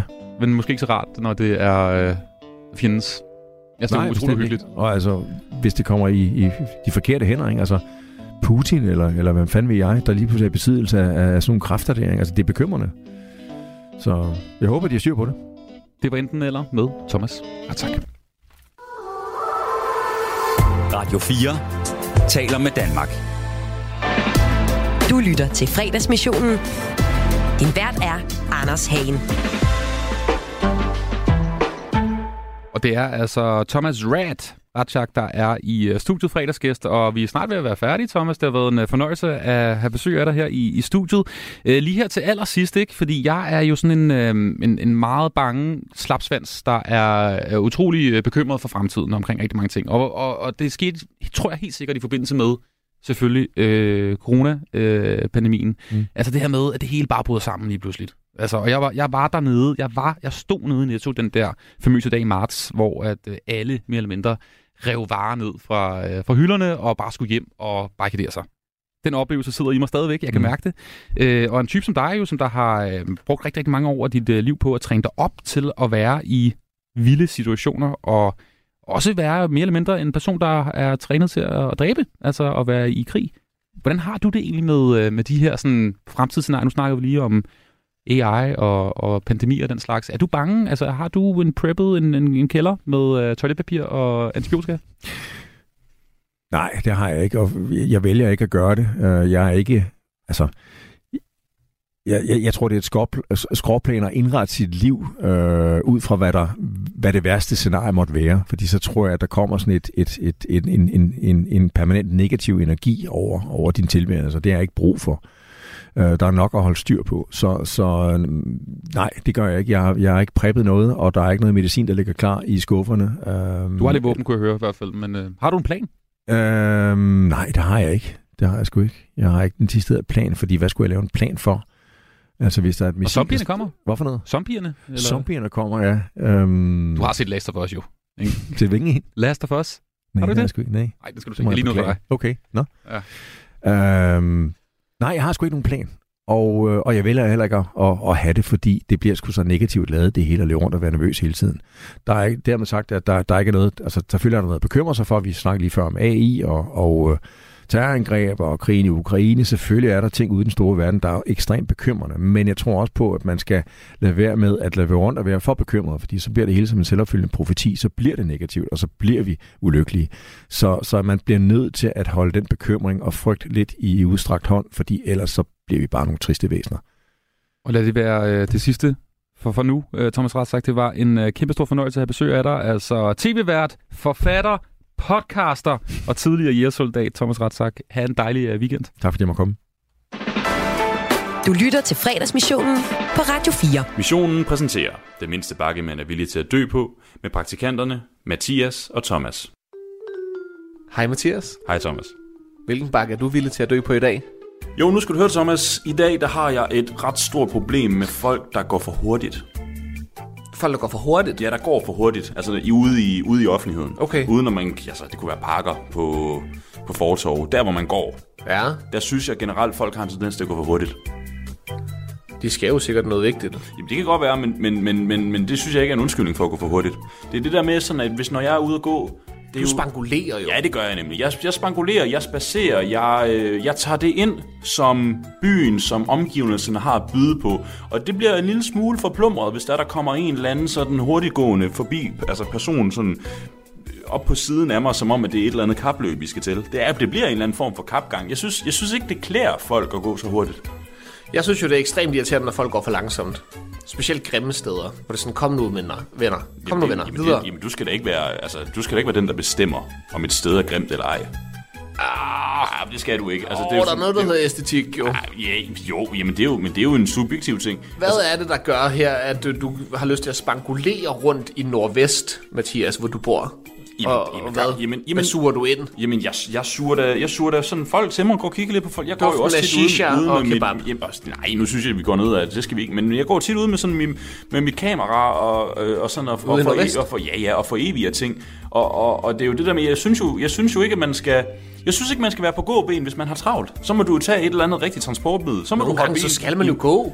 Ja, du ved, så er der måske lige sådan en lille sådan fra busstedet, eller fra cykelkælderen op til kontoret, eller, eller whatever. Men, jeg, men hvis det er, man skal nå et, hen et sted, så synes jeg, at man skal gå i et moderat tempo. Altså, det, du må gerne gå normalt, men jeg synes bare, at folk de har sådan en tendens til at gå ret hurtigt. Jeg, jeg går jo i et moderat tempo. Nej, det gør du nemlig ikke. Du går nemlig ret hurtigt. Det- er moderat tempo i forhold til, hvor travlt jeg har. Jamen, jamen, jamen, jamen, jamen hvorfor? Jamen, så cykel. Cykel, hvis du har travlt. Nå, så du synes simpelthen, at folk de går for, går for hurtigt? Jeg synes, folk de går for hurtigt, og jeg synes, de skal stoppe med det. Jeg synes, når man går, så synes jeg, at man skal gå i et stille og roligt tempo. Okay, og hvad, hvordan klarer du det her øh, store problem, du oplever i din hverdag? Jeg siger jo ikke, at det er et stort problem. Det er jo bare, men jeg, men jeg, jo, men, men jeg kan jo ikke rigtig gøre så meget ved det jo. Altså folk, de går jo i det tempo. Jeg skal jo ikke bestemme tempoet, men hvis jeg kunne bestemme tempoet, så synes jeg, at de skulle gå i et stille og roligt tempo. Er det fordi, du føler dig mindre produktiv og mindre vigtig i samfundet, fordi du ikke har noget, du skal nå? Ja, det er måske det. Du har lyttet til Det mindste bakke, man er villig til at dø på.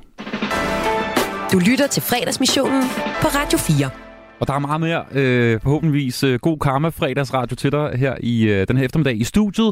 Det er fredagsmissionen, du lytter til, og lidt senere, som altid, og som traditionen jo skriver her i programmet, så skal vi ringe til vores øh, redaktør, brevkasseredaktør Knud Melgaard, øh, manden, der har prøvet alt, levet 10 forskellige liv på de øh, 77 år, han har været her på jorden. Øh, han har en brevkasse her i programmet, hvor han altså øh, svarer på dine spørgsmål. Og hvis du skal have et råd med på vejen her på vej på øh, weekend, så er det altså bare med at, at skrive ind. Du tager din øh, telefon og skriver ind til det nummer, der hedder 1424. Det er sms'en, den er åben altid, når vi øh, sender radio her på øh, Radio 4 1424. Og skriv jo så de spørgsmål til øh, Knud Melgaard, så kaster jeg det i hovedet på... Øhm, på brevkasseredaktøren lidt senere her i programmet 1424.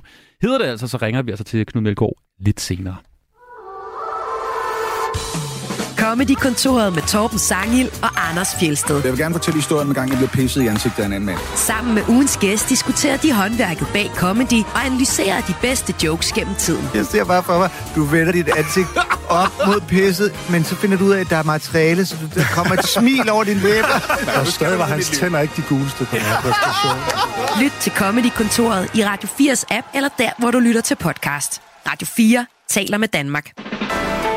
Du lytter til fredagsmissionen på Radio 4. Og udover at vi skal øh, selvfølgelig ringe til Knud Melgaard, som vi altid gør her om fredagen, så får vi altså også nærmest royal besøg, vil jeg sige, i studiet om et øh, ganske kort øjeblik. Jeg har glædet mig helt sindssygt til at få øh, Smølfekongen og Tyrolerhat og ridder af Malteserorden og Danmarks første rockstjerne i studiet lige om kort øjeblik. Det er Johnny Reimer her i fredagsmissionen om kort øjeblik. Lige nu så får du nyhederne på kanalen. Klokken er 16. Radio 4 taler med Danmark. Velkommen til fredagsmissionen. Din vært er Anders Hagen. Jeg må indrømme, at jeg, jeg diger lidt af, af spænding, øh, fordi at øh, lige om et øjeblik her i studiet, så skal vi snakke med Mr. Showbiz. En øh, person, der har solgt over 1 million plader. Jeg tror endda mange flere. Øh, han har også festet med alt fra Dirk Passer til Mick Jagger. Han har turneret land og rige rundt for at skabe fredagsstemning i virkeligheden og weekendstemning. Øh, så han er mister Fredag også på en eller anden mærkelig måde. Han øh, valgte kærligheden i sin tid i stedet for at satse alt på en spirende udlandskarriere, og øh, det skal vi høre meget mere om. Jeg kan simpelthen ikke forestille mig en bedre gæst til fredagsmissionen end lige præcis ham. Det er øh, simpelthen en, øh, en stor fornøjelse at øh, kunne sige velkommen indenfor til øh, Johnny Reimer. Halli, halli, hallo.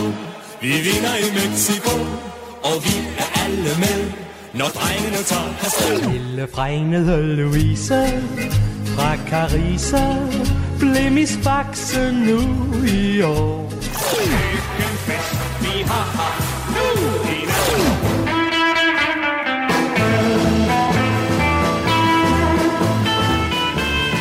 Skål, Johnny Reimer. Skål. Og Hvor velkommen. Er det en hyggelig bar. Ja, ikke? Jo, det er det. Tak fordi du komme. Vi har fået øh, en, en, en... Altså, det er ikke sådan et stort øh, München-grus, men det er en, en halv liter fadøl. hver. Den, den er god nok. Ja, er den ikke det? Jo, jo, det er dejligt. Glædelig weekend. I Lige måde. Mm. Smølfekongen, Tyrolerhat, ridder af Malteserorden og Danmarks første sådan, rigtige rockstjerne. Hvordan er øh, fredagsstemningen hos øh, dig, Johnny? Jamen, den er jo forrygende. Mm? Ja, der er noget ved fredagen, synes jeg. På en eller anden mærkelig måde. Er det din yndlingsdag? Øh, ja, fordi ofte er man jo meget ude i weekenden. Mm. Og så kan man være heldig at have, fri en fredag. Men de fester, de fester mere og mere om fredagen også. Så jeg vil ikke sige, at det er en yndlingsdag. Mandag er nok yndlingsdag, fordi der sker der ikke så meget. Nej, du har vel altid arbejdet fredag, har du ikke det? Nærmest. Jeg arbejder alle dage, synes jeg. Fordi jeg har jo været sådan en mærkelig dobbeltmenneske, der både skulle ud og som, som sanger og underholde rundt omkring i landet, øh, helt, faktisk det meste af ugen. Og samtidig med, så drev jeg nogle firmaer, både pladeselskaber og tv-selskaber osv., som jeg passede til daglig, så der var lidt at se til. Du er Mr. Showbiz. Men jeg, jeg har været simpelthen så spændt på at få dig her i studiet, fordi du er jo nok muligvis den mand, der har allerflest øh, anekdoter fra dansk showbiz. Det er helt vildt. Det er også mange år jo. Ja, det må man sige. Det Ja, må det man sige. Starter tilbage i 50'erne. Øh, Johnny, altså nu spørger jeg dig lige igen med fredagsstemningen. Er vi, øh, er vi her, Men jeg vil kraftedeme ikke fotograferes nedefra af dig. Så den kan du godt spare dig. Den eller er vi mere, uh, mere her? Jeg kan lide store babser. Store dejlige babser. Nogle store, nogle lige så store som græskar. Hvor synes du, du er henne i dag? Er det imellem Uffe og Rocknælle? Ja. ja. Altså, jeg holdt jo meget af Uffe. Han var jo min, min sande ven. Men, øh, men Nalle også. Øh, der er jo ingen af dem, der er mere, desværre. Nej. Og, og Nalle har jeg jo gået børnehave med. Så vi har kendt hinanden fra vi var, hvad ved jeg, 3-4-5 år. Stolte Fynboer. Ja, det skal jeg hilse at sige. Så ej, jeg er nok midt imellem de to der. Store babsersangen. Jeg synes jo, den kan noget, den der. Ja, ja, alene emnet. Øh, John, jeg ved ikke, hvor vi skal starte hen, men jeg, lad, lad mig starte her, fordi gik du egentlig til musik? Altså startede du med at begynde at spille guitar og, og, og synge den slags øh, af samme årsager som øh, musikerne Allan Olsen og Lars Lillehold? Prøv at høre det her klip. Altså, jeg begyndte at spille musik for at slippe for at bestille noget. Og jeg er så for at få fisse. Det bruger vi ikke i en litterær diskussion. Nu var Der kan være noget om det. Men jeg, jeg var ganske ung, da jeg begyndte. Øh, så jeg tænkte måske ikke så meget i den retning. fordi Jeg var kun 10 år, tror jeg. Ja, det var lidt før. Da jeg fik min første guitar og begyndte at gå til guitarspil og så videre. Og så kunne jeg faktisk en lille smule. Øh, da Tommy Steele øh, øh, blev berømt i Danmark, og alle drenge med re- respekt for sig selv skulle have en guitar og, og være ligesom Tommy Steele. Jeg fornemmer lidt, at han er den vigtigste mand i dit, i dit liv nærmest. Han vækkede mig jo altså der i min pure ungdom. Så det har betydet rigtig meget for mig. Ja. Sådan en form for britisk Elvis, kan vi vel godt kalde ham, ikke? Tommy jo, Steele? jo, jo, jo. Ja. Øh, på det tidspunkt, hvor Tommy Steele øh, udgav plader i Danmark, der kunne man ikke købe Elvis. Så ham kendte jeg ikke rigtigt. Mm. Så det var Tommy Steele, der var den første. Som du så, hvad var det, 245 gange, tror jeg, filmen? Jeg, jeg har ikke talt det, men, men jeg så den jo. Øh, min far var filmoperatør, og der så jeg op i, i rummet, der kunne jeg kigge ud og se filmen lige så tit jeg ville. Og Og der- det, og det gjorde jeg så. Og lære at danse ligesom ham, og bevæge dig ligesom ham. Ja, og... ja, og få håret til at se uret og så videre. Ja, ja. Øh, Reimer, som du jo rigtig hed, Ja. hedder Johnny Reimer. Du har, øh, altså, du har, lad mig sige det på den måde, du har underholdt og festet med danskere, altså lige siden, altså, ja, lad os sige siden 60'erne i hvert fald, ikke? Jo. Ja. Øh, hvordan har du det egentlig med at, at være sammen med sådan fulde mennesker? Fordi det er du vel ekspert i, ikke? Jo fuldere, jo bedre. Ja. Som regel, når folk er godt lagt til, så vil de fleste kunstnere sige, uh nej, har du set, hvordan de opfører sig? Og så siger jeg, wow, det er lige mit publikum. Men hvordan er du så ikke endt med selv at være sådan en drukmus? Øh, og Ej, faldet i jeg, skå, jeg skåler der og altid skålet pænt med, med publikum, men øh, jeg kunne passe mit arbejde og sådan noget alligevel. Men du kan godt, du kan godt drikke en enkelt en på scenen? Eller hvordan? Har du sådan ja, max? også, også flere. altså i løbet af sådan fem timer, når jeg lavede party, der skulle jeg noget væske ind, der kom jo meget væske ud. det, det, det. det var især selvfølgelig i, i 70'erne og 80'erne, hvor du øh, turnerede både med Smølferne og dit party, Ja, partyband. ja. Øhm, for et par uger siden, der sad Charlotte Birkov i din stol, Ja. øh, og I to har jo faktisk en historie sammen, fordi før øh, Birkov, hun lavede baller af stål og var sådan en stor fitnessdronning, ja. så var hun korpige for dig. Lad, prøv lige at høre, øh, hvad hun fortæller her om dig. Ja.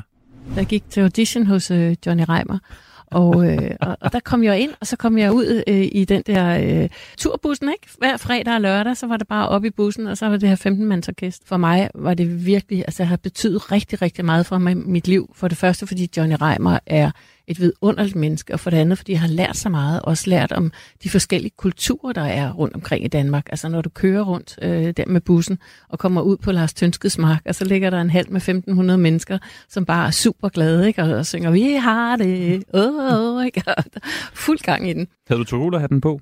Jeg havde øh, ikke Tyrol, den havde Johnny på, men jeg stod pænt med en klud rundt omkring halsen bag og sang du er, og hvad vi Ej, jeg forestiller mig, der har været godt humør, den turbus. Det Johnny været- Reimers turbus på det tidspunkt. Jeg forestiller mig, har det var været- det bedste Jamen, fest. det har været fantastisk. Det var virkelig, virkelig sjovt. Altså, Hvordan er det at høre det her? Ja, det er jo det er dejligt, at hun har oplevet det på den måde. der var ikke dårlige oplevelser. Nej, det var da dejligt. Jamen, vi havde det jo skægt. Altså, den der bus, øh, altså, er vi nogensinde nået frem overhovedet? For vi holdt jo en fest i den bus der. Og vi havde faktisk en musiker, der ikke var i stand til, som regel ikke var i stand til at spille, når han kom frem. Han underholdt glimrende i bussen, så vi beholdt ham. Var der, var der køleskab i bussen? Altså, øh, Nej, det, de, de nåede ikke at blive varme. Det, drikkevaren, det gik stærkt. og sjovt var det.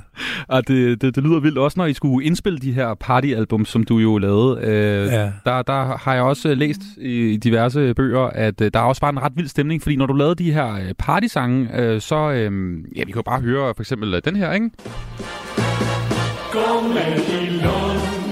Så kan vi jo høre, at der er et kor i baggrunden, og det lyder som om, at du spiller på øh, ja, ølgod på bakken eller sådan noget. Men det er jo et studie, hvor der er en masse mennesker inde. Ja, det, det var en helt speciel opskrift, vi havde. Fordi øh, vi havde i virkeligheden et professionelt kor, mm. der sang. Og så havde vi et publikum inde til at lave støj og klappe. Fed opgave. Ja, og de sang lidt med og klappede og så videre. Og når du blandede de to ting, så lød det som om, det var en halv med 1500 mennesker, der var ved at gå amok. Og mange gange kunne vi jo forudse, at jeg ville... Der var ikke noget... Jeg havde ikke sunget på det tidspunkt, hvor de var altid. Så der var nogle cues, hvor, hvor, hvor der skete nogle ting i teksten, hvor de skulle reagere på, og det blev indstuderet på forhånd. Så Mm. det var... Også selvom de var fulde, og Ja, ja, det ja. kunne de godt finde ud af. Ja, og så slemt var det heller ikke. Ah, okay. Jamen, jeg læser bare din, øh, din øh, biografi, at øh, ofte var der skilsmisser i luften på en partyaften, og publikum kom i slagsmål. Ja, de smed med kartoffelsalaten også, og så videre. Hvad? ja, men, men hvad søren? Det, Hvordan- det, hvordan- vi, vi havde en fest. Hvordan holdt du styr på det, når du skulle stå deroppe og prøve at... Jeg, holdt, jeg skulle hverken synge eller noget, men jeg stod og dirigerede, og sørgede for, at de klappede og, og sang lidt med. Men husk på, det er alligevel er det 18 partyplader. Ja. Og vi havde et be- bestemt ritual, fordi vi indspillede rytmegruppen den ene dag, næste dag lagde vi øh, blæser på, dagen efter lagde vi kor på, så sang jeg den sidste dag, inden vi skulle lægge publikum på om aftenen, og så mixede vi den sidste dag. Og den dag, hvor publikum skulle komme, og hvor jeg lige havde sunget færdig, jeg sang øh, en hel LP på en dag, øh, så gik jeg i Københavns Bad. Ja, som faktisk lå, var- var det ikke lå her? lige her nærheden Ja. i studiestrædet. Ja. Og så der røg jeg ind, og så tog jeg mig et bad derinde, og så var jeg klar til om aftenen. Okay. Det lyder som en god øh, Det var, tradition. fa- det var fast rutine.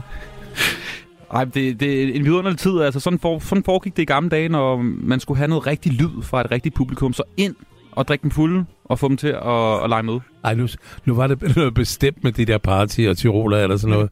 Det var en speciel stemning, så det er ikke bare pub- publikum. Hvad, øh, den der tyrolerhat der, som jeg også lige snakkede med Charlotte Birkholm om, ikke? den har du jo turneret med. Øhm, hvor mange gange er den tyrolerhat, du har haft på på scenen, når du har været ude at spille, blevet taget eller stjålet? Er det nogensinde sket? Der må der være nogen, der gerne vil have fat i Johnny Reimers ja. tyrolerhat. Vi havde ballade der i lige omkring årtusindskiftet, hvor jeg var rundt på Crazy Daisy øh, diskotekerne. Mm. Og øh, de unge mennesker, der var lidt rift om, om de kunne stjæle Tyr- Reimers tyrolerhat. Jeg starter jo altid med tyrolerhatten, Mm. og så lægger den jo fra mig og kører videre med nogle nye numre. Men vi må simpelthen have vagt på den der tyrolerhat. Bodyguard? Ja, der var forsvundet en gang, men de fandt øh, sønderen, og øh, det var meget flot. Så det er den samme tyrolerhat, du har haft hele Nej, tiden? det er nummer to eller tre. Okay. I starten var det papirhatte, jeg brugte. Ja. Øh, og så fik jeg en rigtig tyrolerhat. Ej, det, det er genialt. Hvor er den hen nu? Er den udstillet et eller andet sted på Nationalmuseet? Nej, jeg bruger den da, når Nå, jeg er ja, ude okay. optræde. Ja, ja. Men øh, den forrige, den blev solgt på auktion. Mm. Jeg kan ikke huske, om det var 50 eller 100.000, den indbragte til Danmarks Radio til sådan noget velgørenhed. Hold op. Okay. Øh, Johnny, det er jo ikke dit rigtige navn. Tilbage i 1962, der købte du altså navnet Johnny. Ja, to kroner. To kroner koster det at få det ændret. Det står i dit pas. Du hedder Johnny. Ja, og øh, hedder, ja. Men, men er altså født Reimer. Ja. Øh, og jeg ved jo, jeg har også tidligere haft Reimer Bo herinde. Øh, I to har også en anden, fordi han hedder jo Reimer Bo Christensen. Ja, ja, det er rigtigt. Og du hedder oprindeligt Reimer Christensen, så der har været lidt... Øh... Han har fået, indimellem har han fået nogle tilbud om at komme ud og optræde. og så har han svaret høfligt på dem, og det vil han meget gerne, og honoraret var i orden. Men hvis de skulle have noget sang, så var han skulle de nok ikke kontakte mig i stedet for. det kunne altså være meget fedt, sådan en rødhåret mand, der kom ud i stedet for. Det var lidt en skuffelse. Og nu hedder hele din familie Reimer til efternavn. Ja, dit vi fornavn. fik, vi fik strøget Christensen. Ja. Det var meget besværligt, men det lykkedes efter mange, mange år. Så nu hedder hele, altså, der er en Reimer-slægt opkaldt efter dig, virkelig? Ja, det er der. Det må da være ret vildt, var? Ja, altså, når jeg stiller træskoene, øh, så kan jeg jo altid prale af, at, øh, at vi har lavet en helt ny slægt. Det, det er godt gået. Hvor mange er I efterhånden egentlig? Uh, fire børn, seks børnebørn og to oldebørn. Okay. Og så sviger børn, ikke? Ja, det er alligevel, det er en, det er en, det er en stor... Vi er min 20 stykker eller sådan noget, tror jeg nok. Vi ved aldrig rigtigt, hvor mange vi er, før vi giver julegaver. Så finder man ud af det, den større udskrivning. Johnny Reimer, eller Reimer Christensen, velkommen indenfor til uh, fredagsmissionen. Det er en fornøjelse, du er. Tak. Michel dieser Name klingt so glockenhell. Ma Michel, Michel Marvel. Vi skal tilbage til starten af 60'erne, Johnny Reimer. Du øh, skal øh, ligesom lanceres, du har fået dit navn. Du er ude af Clifters, som jo var dit første orkester. Ja. Som øh, var måske en af Danmarks første og største. Det var det. Ja. Det første var rigtig sådan guitarorkester. Pigtrådsrock, som man kalder det, ikke? Tidligere var det jo kun, øh, der var det rock and roll med saxofon og klaver og sådan noget. Mm. Og det var Clifters også i starten, inden vi gik over og blev et ægte guitarorkester. Det er det. Det var det, sådan en boyband. Kæmpe boyband. det vel i dag, ja. Ja, ja. Der, jeg tror ikke, der er mange, der sådan tænker, når de tænker Johnny Reimer, at de tænker sådan uh, teenage idol, rock and roll og den måde at være på. Jo. De tænker mere slakker og tyrolerhat og den slags. Men der er altså det her i, starten af 60'erne, der, øh, der er du altså ved at have tur i den i Tyskland. Du har Ja. turneret og udgivet flere sange, singler i Tyskland. Jeg lavede nogle 9 øh, singleplader og rejste rundt, altså promoted dem. Det, der skal meget til dernede. Man kan ikke bare udgive den, så gå ind på en radiostation, og så er det overstået. Det er flere måneder, man er afsted, når man har lavet en ny single. Radio Luxembourg, ikke? Er det ikke Der også, jeg en også vigtig, vigtig kanal, eller Jo. en vigtig station? Ja, øh, det var, jeg var nede ved selve borgen der. Ja. Den eksisterede jo. Det var, det var stort arbejde. Og du, øh, du optræder blandt andet også på Star Club, som er sådan en legendarisk klub i Hamburg. De fleste ved nok godt, hvad Star Club er, men det er jo der, hvor Beatles ligesom blev lært op, kan man sige, i at Det være orkester Ja. og spillet for sømænd og den slags, ikke? Det er rigtigt. Og der var du inde og optræde også? Året efter. Mm. Og Tony Sheridan, som var også lavet plade med, med, med Beatles i sin tid, var der på det tidspunkt også, så det var, det var hot. Og vi, hørte, og vi hørte dig jo lige her synge Michelle, som jo senere blev en Beatles-sang, bare på tysk. Det er den eneste Beatles-melodi, jeg har sunget. og jeg blev lanceret som solist i 1963, og sang ikke en eneste Beatles-sang, og alle spillede Beatles-sange. Så det var ret modgjort, Det må man sige. at jeg helt, det hele taget lykkedes for mig. Hvad, hvad er din drøm på det her tidspunkt? Hvad er det, du gerne... Øh, hvad, hvad det, du håber på? Jamen, øh, jeg har fået andre idoler end, end, end, end Beatles. Jeg øh, kigger efter amerikanske stjerner som Bobby Rydell og Bobby Wee, øh, Bobby Darin, det hedder Bobby alle sammen, synes jeg. Øh, der var jeg også lige ved at komme til at hedde, jo. Mm. Fordi øh, da man skulle finde på, hvad jeg skulle hedde, så sad min manager med et øh, amerikansk musikblad, og så skulle han finde ud af, hvad jeg skulle hedde. Reimer var godt nok til efternavn. Og så sagde han og kiggede, Teddy, Bobby, Johnny. Ja, Johnny, den, den er god nok, den tager vi. Johnny Reimer. Så det hedder så derefter. Det var meget tilfældigt. Det var meget, meget tilfældigt, at Ja. de sad og kiggede i nogle magasiner der. hvad, øh, hvad, hvad siger til dine, dine venner og kollegaer på det her tidspunkt til, at du, øh, du prøver ligesom at, at blive den nye Johnny, altså Johnny Reimer, den nye internationale stjerne? Altså, hvad sagde dine gamle marker i Clifters, for eksempel, dit orkester? Hvad, hvad sagde de på det tidspunkt? Ah, jeg tror ikke, de sagde så meget. Jeg havde jo med i mit nye Scarlet. band, Scarlet. Uh, og de andre var i forvejen sådan lidt, uh, lidt jaloux på, at jeg fik for meget opmærksomhed, tror jeg nok. Uh, mit navn kom pludselig på pladerne og så videre. Så jeg tror, de syntes, det var fint, at jeg gik min egen vej. Ekstrabladet skriver på det her tidspunkt, pludselig var det sket, det som vi har ventet på så længe. En dansk stjerne, som kunne konkurrere med udlandet, var født. Johnny var, havde den rigtige stemme, det rigtige ansigt og ikke mindst den rigtige følelse i branchen. Han synger, som ingen dansker har gjort før. Han er umiddelbar og sexet. Tak. Kan du? Det har jeg aldrig læst. Nej, der. er det ikke vildt? Giver du ikke sende mig det? jo, det kan jeg godt. den er meget god at læse en, en, Ja. en regnfuld mandag. Hvem har skrevet det? Det er Ekstrabladet på det her tidspunkt Er her. der en journalist på? Ja, nej, jeg har kun citatet, Nå, desværre. okay, okay.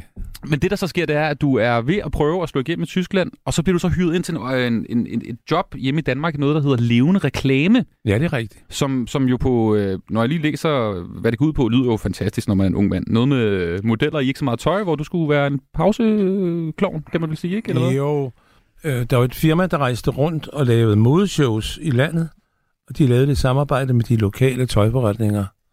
Og øh, det, de så kom med, firmaet fra København, det var en solist som mig, som underholdt, og så var der fem nye øh, topmodeller øh, i hver uge. I hver uge? Ja, og det blev brugt kraftigt i lønforhandlingerne. Da jeg skulle diskutere løn med dem, det ville, de ville ikke give ret meget, men så lokkede de med de der fem modeller hver eneste uge. Så, øh, men jeg fik ikke valuta for pengene rigtigt. Og det fik jeg undskyld.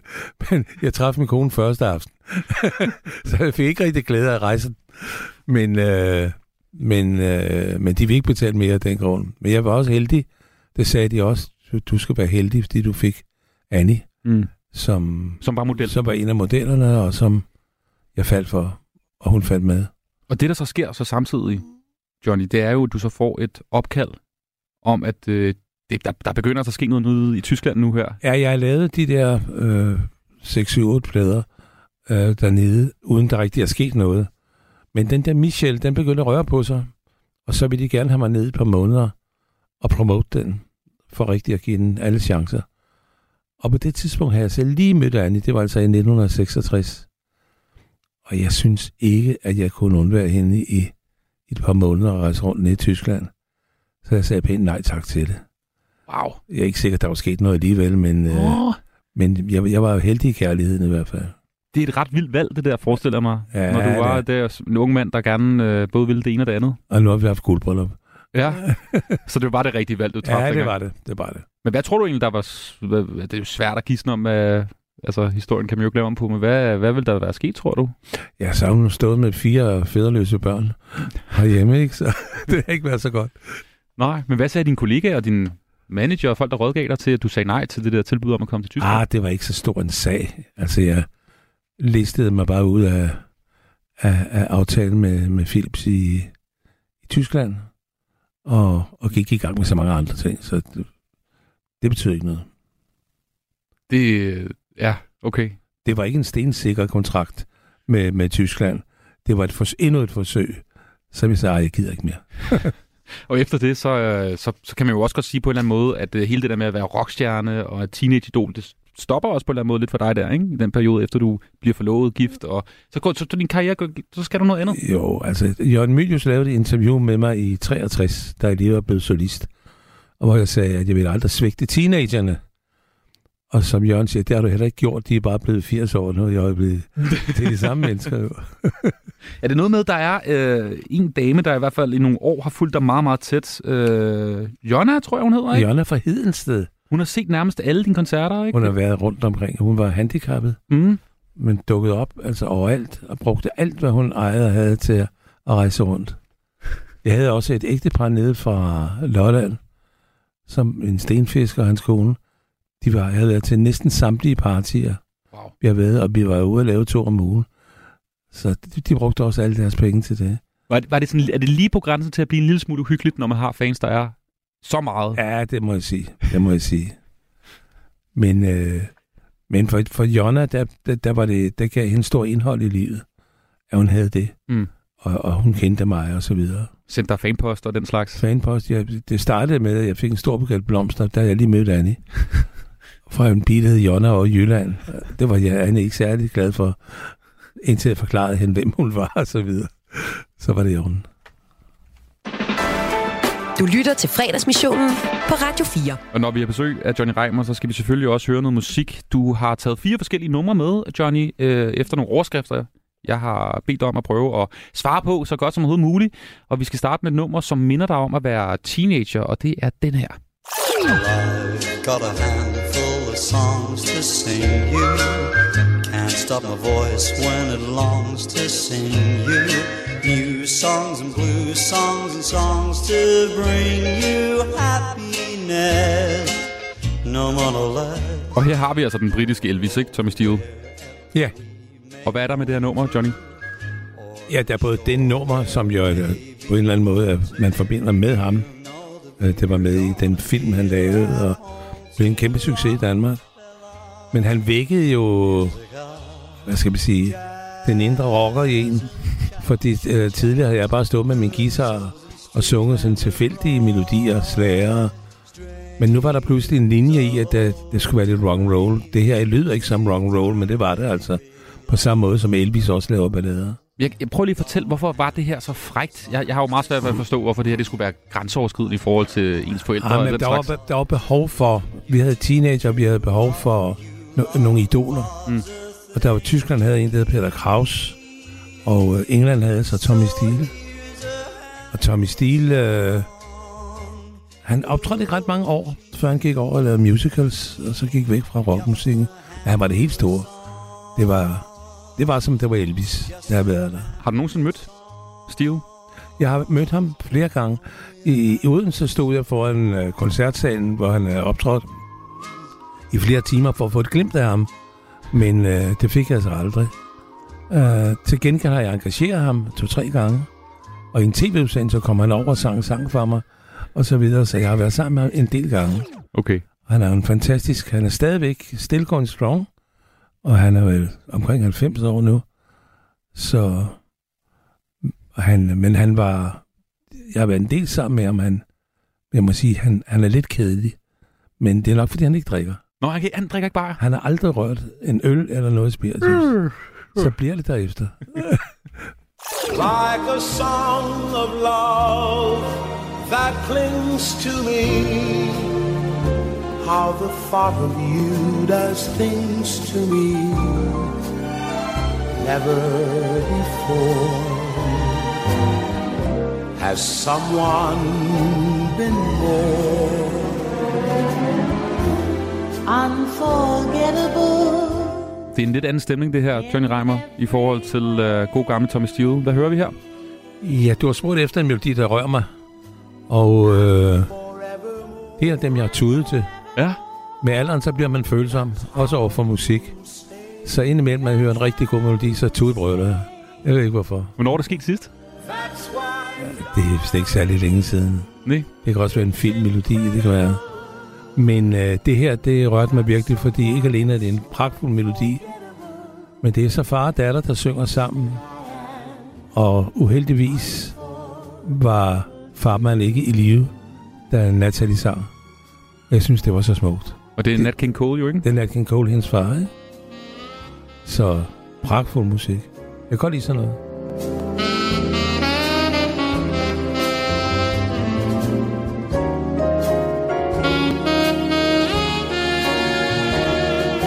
Har du nogensinde tænkt på egentlig, Johnny, at du også godt kunne lave sådan noget musik med, som man græder af?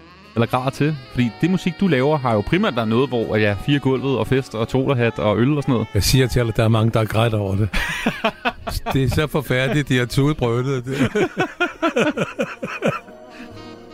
de, har, okay. de har bandet og sovlet og grædt. øh, men der er også nogen, der synes, det er fantastisk. Og jeg har lavet en, en øh, LP med en masse af sådan nogle melodier på engelsk. Med et stort orkester, Prags Symfoniorkester osv. Hvor jeg fik lov til det, og jeg har fået mange tilkendegivelser fra folk, der virkelig synes, det er, det er godt. Mm. Men, men noget på dansk også? Altså nogle, nogle, nogle tekster, som har noget dybde og måske... Øh... Jeg tror, jeg altid, fordi jeg har været bagmand, altså jeg har produceret plader med, med, med kunstnere, og alle skulle blive til noget. Jeg har været meget forhippet på, at ting skulle blive en succes, mm. og kunne tjene sig hjem de plader, der blev produceret. Så jeg går efter de sikre kort. Og det har givet på det til en masse Brødrene Olsen og Birte K. og alt muligt andre. Smuk nummer her, altså fra Nat King Cole og Datter, det var Unforgettable. Og nu skal vi høre, hvad der får Johnny Reimer ud på dansegulvet.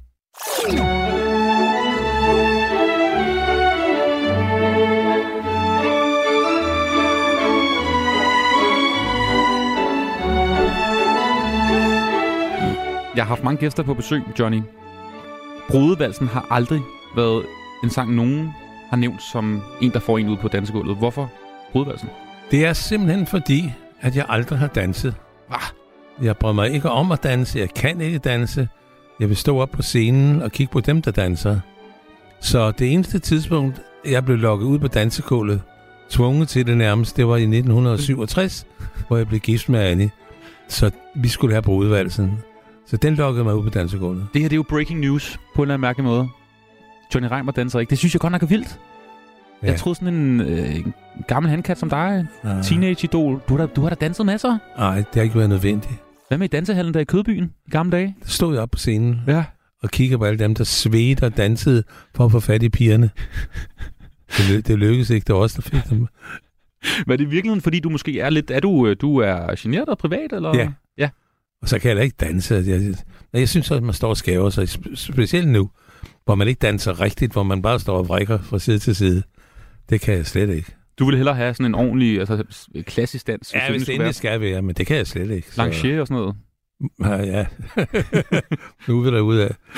Nu skal vi Nej, men... Øh, ej, dans det, og, og min, min kone har fundet sig i det, når vi er ude omkring, at vi ikke danser. Og øh, når damer så indimellem kommer og byder mig op, uh. øh, så forsvarer min kone, han danser altså ikke, og så videre.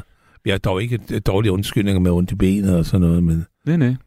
det gør jeg ikke. Nej, du, du gider bare ikke. Nej.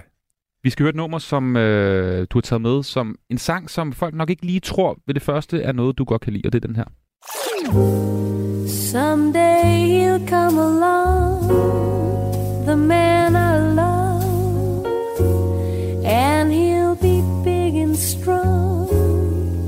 the man I love. Og Johnny Reimer, det her det lyder jo meget faktisk som den stemning, vi var til før. Sådan lidt en New Yorker-klub med Nat King Cole. Det er lettere jazzmusik, kan Mm. vi sige, ja. Og øh, jeg har et specielt forhold til den melodi. Da jeg som dreng sad og hørte radio, da vi havde ikke fjernsyn, og hørte en øh, udsendelse om de sorte i USA, som åbenbart har gjort meget indtryk på mig, så spillede man den her melodi i baggrunden. Mm. Og det var med Billie Holiday, der sang i sin tid. Og det har så været en favoritmelodi hos mig i, i mange, mange år.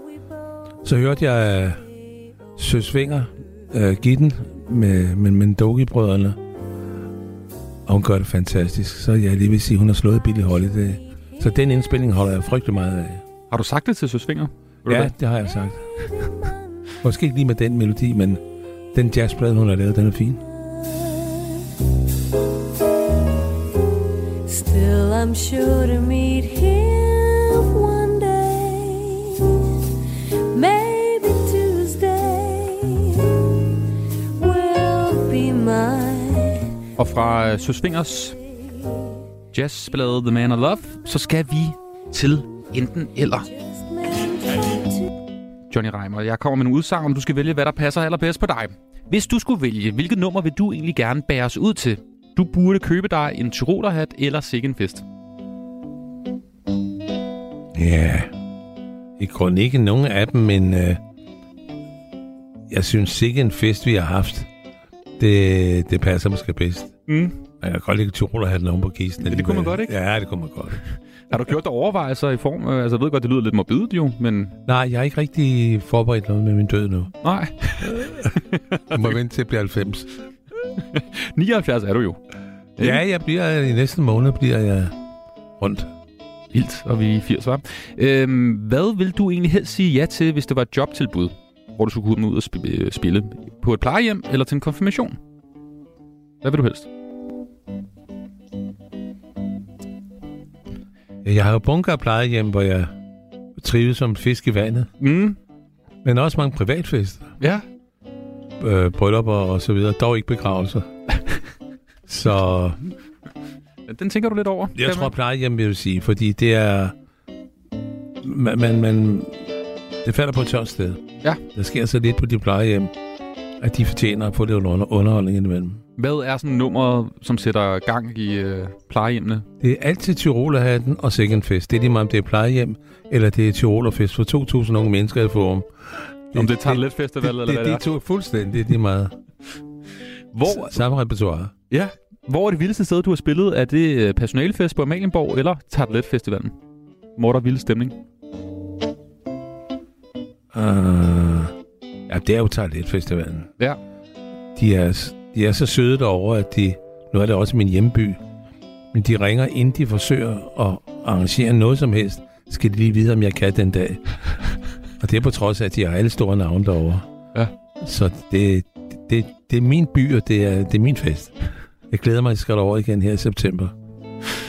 Uffe Ellemann eller Jakob Ellemann? Ja, vi ser Jakob, fordi Uffe kan jo ikke rigtig mere. Nej, det er rigtigt. Vi satser på Sønneke. Er det ikke noget med dig og Uffe? I har jo nærmest haft et sådan skæbnefællesskab på en eller anden mærkelig måde. Folk har troet, at du var Uffe og omvendt. Jo. Ja. Ja. Der, har været byttet rundt på det nogle gange. Ja. Der har... Ja, i lufthavnen kan jeg huske, at jeg en gang kom lidt, lidt uh, tidligt derud og sad i baren. Og så pludselig kom en af de der meget fornemme satsfolk løbende og satte den nælke i knaphullet. Og sagde, åh, hvad fanden er det bare dig, sagde han. De sagde, udenrigsministeren sad over i baren og ventede. Han skulle først være om to timer. Ja, det er godt. Det er ikke den værste som en lookalike, udenrigsministeren. Ja. Uffe Ellemann, som var udenrigsminister i 80'erne. Og fruen, øh, Alice, mødte jeg til et eller andet, hvor vi var ude sammen. Hvor hun også sagde, nu må jeg se, om jeg kan komme hjem med den rigtige mand. Det gjorde hun så. Det var meget godt. Cirkusrevyen eller Tivoli-revyen? Jeg kender ikke rigtig uh, Tivoli-revyen. Nej.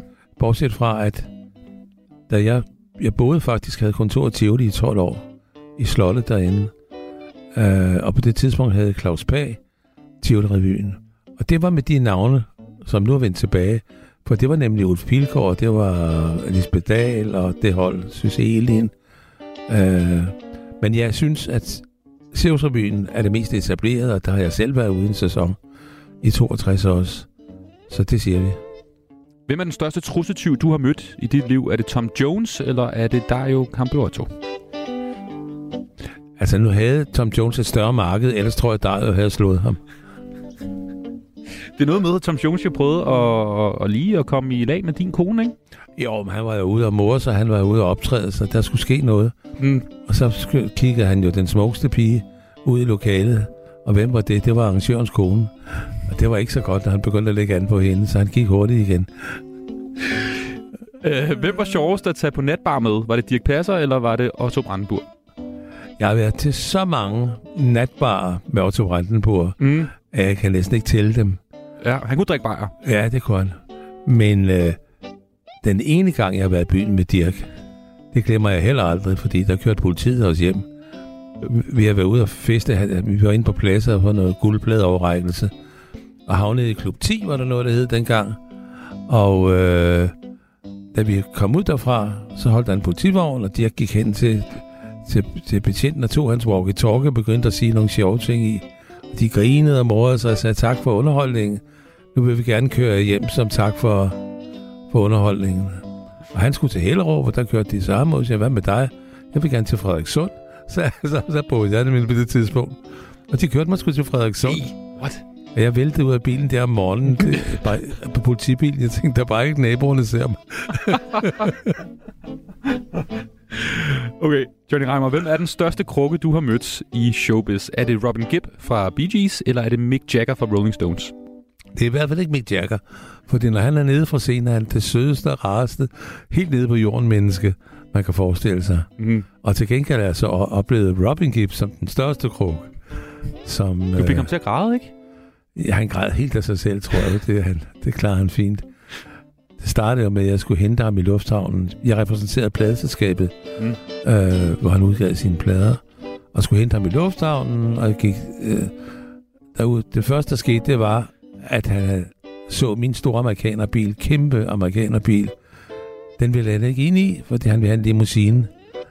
Jeg ved ikke, hvad, der, hvad forskel der er på dem, men øh, så ringede vi efter en limousine, så kom der en taxa nærmest.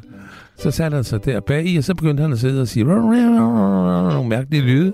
Vi var på vej ind mod byen. Og så sagde han, stop, stop, stop, stop, stop, sagde han så. Jamen, han båndoptager øjeblikkeligt. Så jeg har ikke nogen båndoptager på mig, så sådan, du ved. Så røg vi ind på, vores, på mit kontor, der havde en lille båndoptager, og jeg rådede ikke på den til at virke.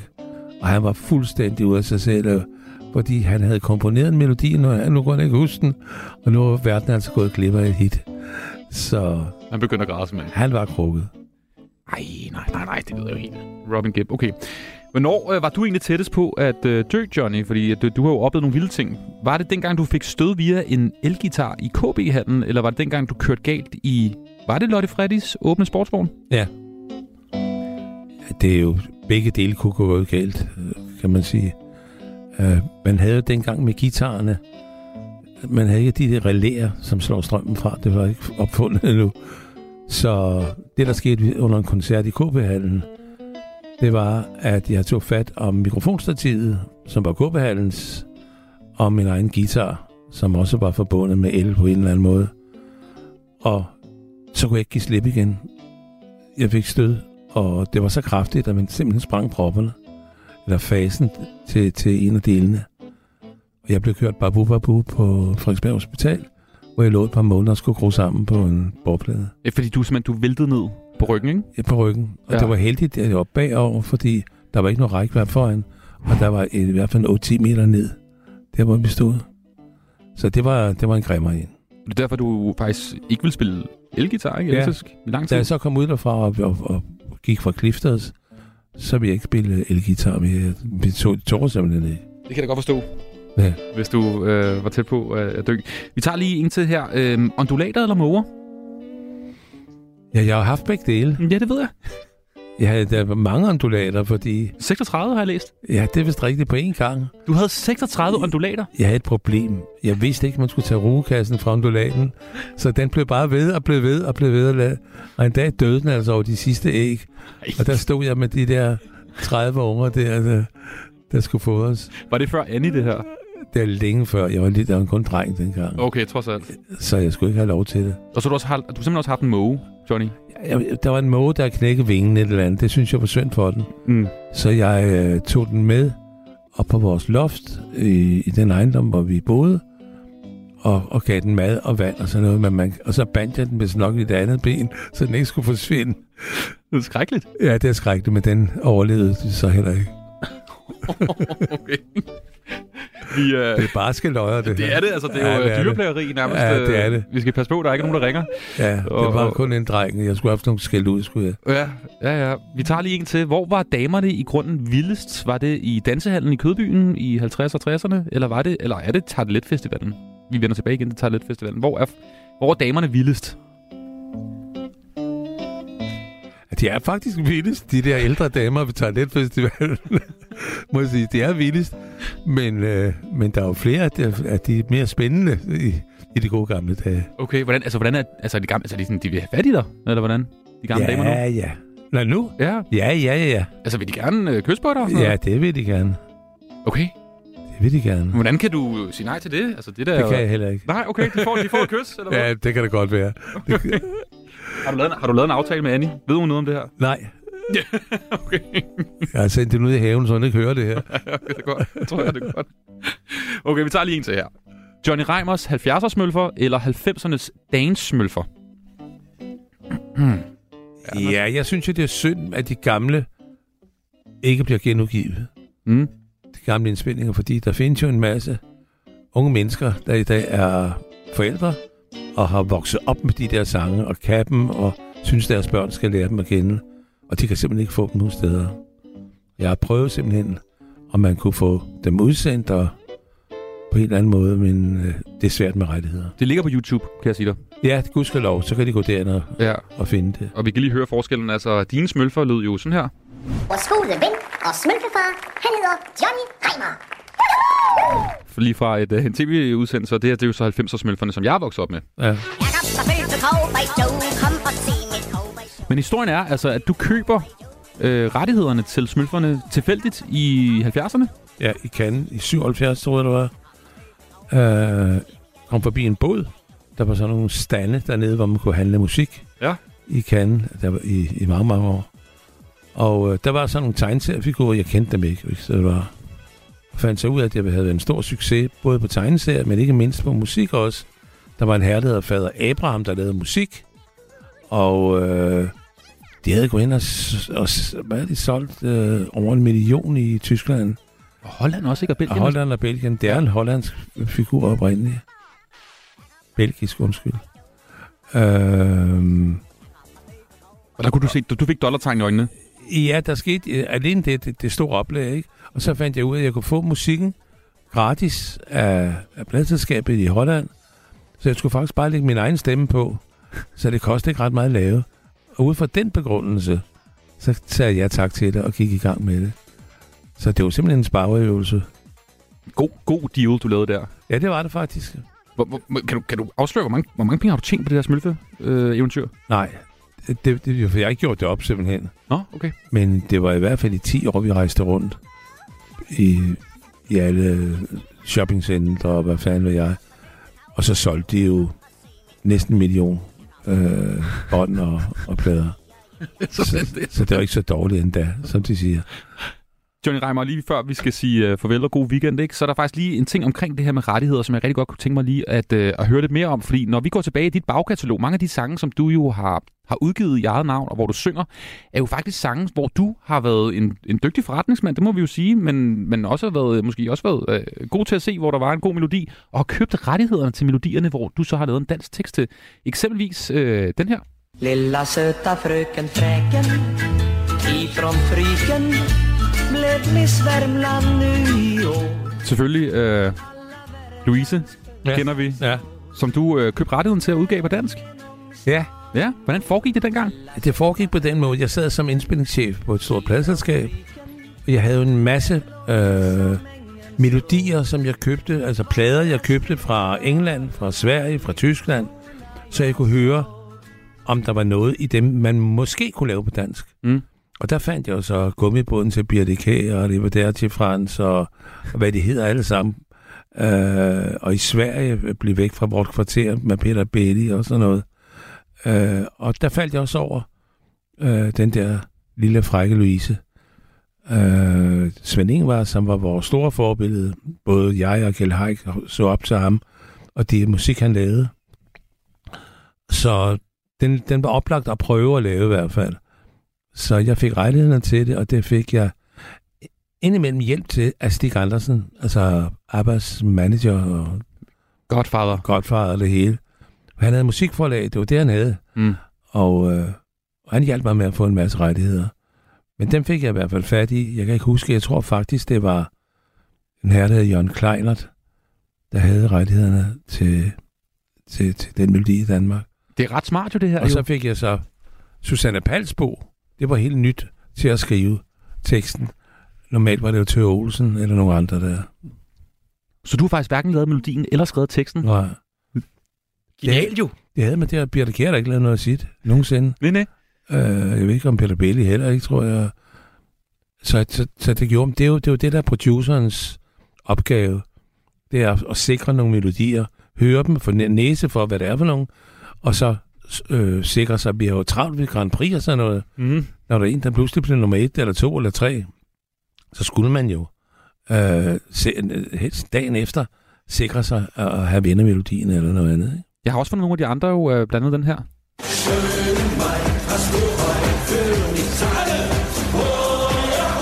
Selvfølgelig Sikken Fest. Og... Schöne Maid. Ja, Ja. ja. Den, den, lyder også god her i den disco-version, og så er der den her også. Kauf mir lieber einen Tiroler. Jeg må indrømme, jeg, jeg var ret overrasket over faktisk, at, øh, at der har været en tysk udgave af de her, de her to her. At det der med Tyrolerhatten, den er mærkelig.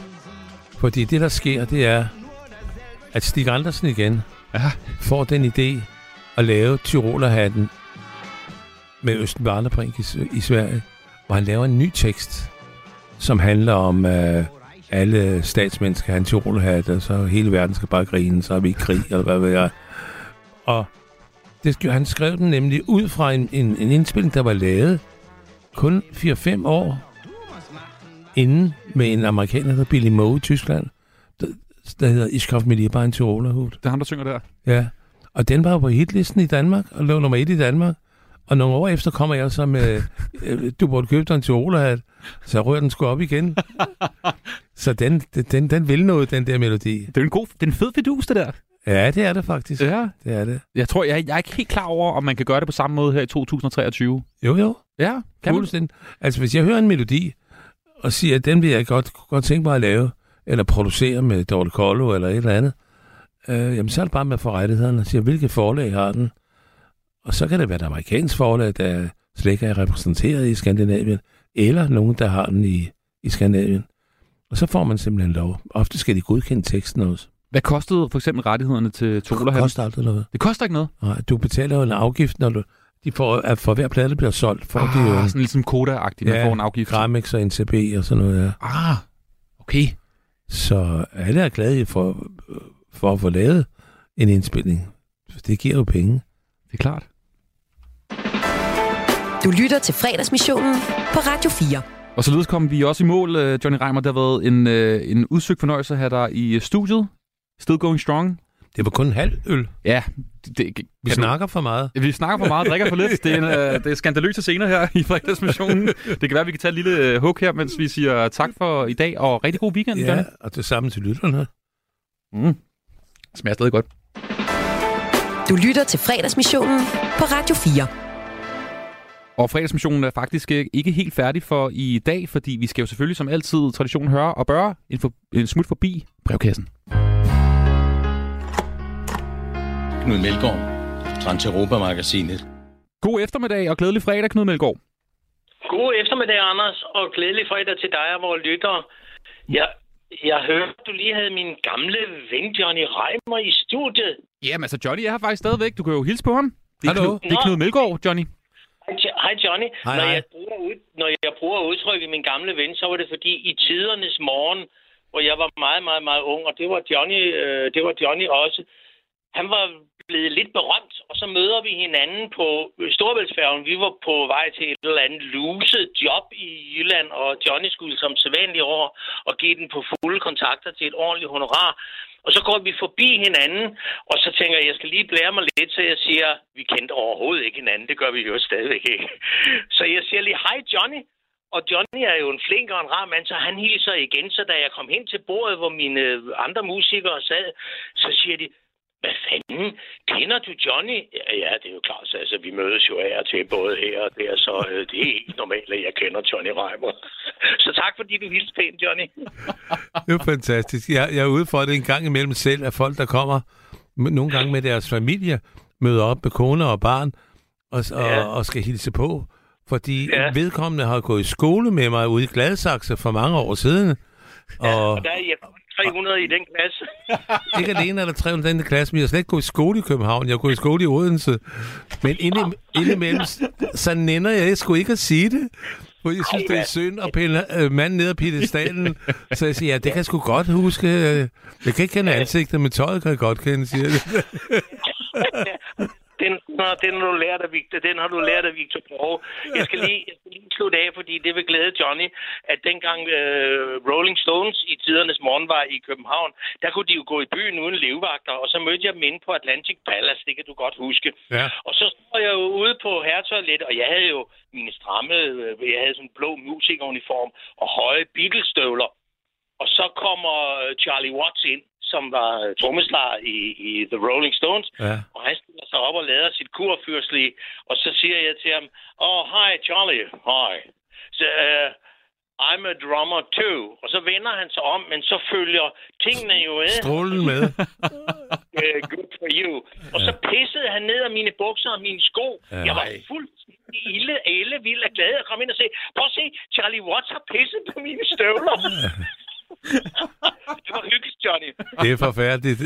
Johnny, det, det, det er jo rigtigt nok, fordi du var jo sådan et oppasser for, for Rolling Stones første gang, de var i Danmark, ikke? Jeg boede, boede med dem i otte dage op på Hotel Royal. Var det ikke noget med, at de smed møbler ud af vinduet? Og... De var sindssyge. Ja. Den, den eneste, der var en lille smule tam, det var Mick Jagger. Okay. Men Keith Richard og Brian Jones, han, han førte an. Hvad, hvad lavede de af narstreger? Jamen alt muligt. Altså, der var politi hver aften med mindre røde piger og fædre, der ville skyde dem, og jeg ved ikke hvad. Det, der var gang i den. Og det Johnny siger, det kan jeg bevidne, for jeg var tjenerelev på Royal Hotel på det tidspunkt. Du har været alle vejen, Knud. Det er jo helt vildt, det her jo. Og de havde, de havde, så vidt jeg husker, Johnny, havde de hele 19. eller 20. etage. De havde øh, lejet en hel, de havde lejet en hel etage. Ja, vi havde Det hele var- etagen, og jeg havde også værelse deroppe. Ja, ja, ja, det var, det var et gedemarked uden lige. Ja. Det, var, det, var, det var skide sjovt. Sådan var det. Nå, men... men øh, Men, men lad, lad mig lige, hvor, hvor mange damer var oppe på de etager der? Kan du huske det, Johnny? Var det dig, der ligesom skulle stå for det? Nej, vi havde ikke noget med det at gøre helst det. Okay. Men øh, vi skulle stå til ansvar som arrangør, når direktøren og politimesteren kom op og sagde, så nu skal man stoppe det her. Jeg, må- jeg skal erkende, at jeg, jeg var jo ung og fri dengang også. Og nogle gange så faldt nogle af de der piger for aldersgrænsen. Ej, de var simpelthen for gamle Nå! til Rolling Stones. Og så synes jeg, det var synd, de skulle gå hjem. Ej, nej, nej, nej, nej. Nu begynder det at blive... Uh, ej, nej, nej, okay. nu skal vi nok ikke gå dybere ned i de historier. Ej, nej, det, det, Nej, men så jeg fulgte dem pænt til sted. Ja, selvfølgelig, du følger med over til vaseren. Ej, John, du skal passe på, du, man kan jo blive cancelled i de her dage, i de her tider jo. Ja, hvis det du ved, hvad det betyder. Det er, Ja, øh, ja. Du, det er simpelthen, øh, man skal Ja. passe på, hvad man siger. Og Knud, det er jo alt sammen dig. Det er på grund af dig, det her, ikke? Du får, øh, får os på uføre. Ja, og det vil jeg undskylde, men det var sjovt lige at hilse på John. Ja, for, for pokker. Knud, Knud, jeg ved, ikke, jeg ved slet ikke, hvor vi skal, skal starte henne. Hvad, hvad, jeg ved slet ikke, hvor mange spørgsmål vi kan, kan nå, før vi får nyhederne. Knud, kan du ikke lige fortælle lidt om, hvad du skal lave i weekenden så? Jamen, jeg skal, jeg skal øh, noget så, så kedeligt som at, at arbejde, og så skal jeg besøge øh, to store øh, kunstudstillinger, som jeg øh, blandt andet skal, øh, som jeg skal anmelde. Øh, blandt andet skal jeg øh, anmelde, skal jeg skrive en artikel om øh, en stor tysk kunstner, der hedder George Dokupil, som udstiller nede hos øh, galleri Susanne Ottesen, og ham har jeg mødt for tusind år siden, øh, da han var kunstner hos en af mine gode venner, øh, Bio Arnesen, der havde et galleri i København. Så jeg skal, se på, jeg skal se på kunst, og så skal jeg skrive, og det er jo ikke det værste. Og gud ved, om ikke jeg skulle have en lille sillemad Au. på, øh, på Tømmerfloden nede på Kanalcaféen. Det kunne det godt blive til. Okay, ej, jeg, jeg, jeg blev lige lidt bange. Lige, altså, kunst, kunst og, og artikler, det er jo ikke sådan en, en springfarlig weekend, lyder det til. Men det, det er godt at høre. Og, og så skal jeg spise, så skal jeg spise øh, brunch med, med et par af mine børnebørn søndag formiddag i Enghaveparken. Der skal jeg sidde, så skal jeg sidde ned på, på, på en græsplæne. Det er, jeg, jeg kan godt komme ned på græsplænen. Det er sgu mere, hvordan jeg kommer op igen. Men øh, det går nok alt sammen. Knud, vi nåede ikke nogen spørgsmål i den omgang. Det må vi gemme øh, til næste uge. Øh, En fornøjelse. Du må have en øh, rigtig dejlig weekend. Ja tak, og det samme til dig og Johnny og, se, og lytterne. Ha' det godt. Ja, lige måde. Hej. Knud Melgaard, Transeuropa-magasinet. Ja, det var Knud Melgaard, øh, Johnny, øh, øh, fast brevkasseredaktør her på programmet. Okay. Ja, noget af en, øh, noget af en levemand, vil jeg sige. Ja. Jeg ved ikke om, altså jeg tror, I to godt kunne, øh, kunne spise en sillemad sammen. Ja. Ja. Han lyder sådan. Ja, det må man sige. Ja. Ja. Og det var også alt, hvad vi havde til dig i øh, dagens udgave af fredagsmissionen her på Radio 4. Husk, du kan høre programmet som øh, podcast, og øh, jeg vil bare gerne ønske dig en rigtig, rigtig dejlig weekend. Jeg er tilbage igen næste fredag, øh, hvor vi faktisk sender ude af huset. Hvad der så sker, det må vi vente med at øh, komme nærmere ind på. Øh, du må have en øh, dejlig weekend. Lige lidt så sidder Anders Bøtter, navnebror her på øh, kanalen, klar til at give dig øh, portrætalbum, hvor at han i dag har Rune Rask på besøg, og de sådan skal snakke om Daft Punk her på, øh, på kanalen. Rigtig god weekend. I det sidste måltid på Radio 4 spiser Lærke Kløvedal et måltid mad med en kendt dansker. Den er fandme god, den her is. Har du mere? De taler om livet og døden, og sammen skriver de gæstens nekrolog. At være midt i en kærlighedsakt. Men det er sådan, jeg godt kunne tænke mig at dø. Lyt til det Du har lyttet til en podcast fra Radio 4. Find flere episoder i vores app, eller der, hvor du lytter til podcast. Radio 4 taler med Danmark.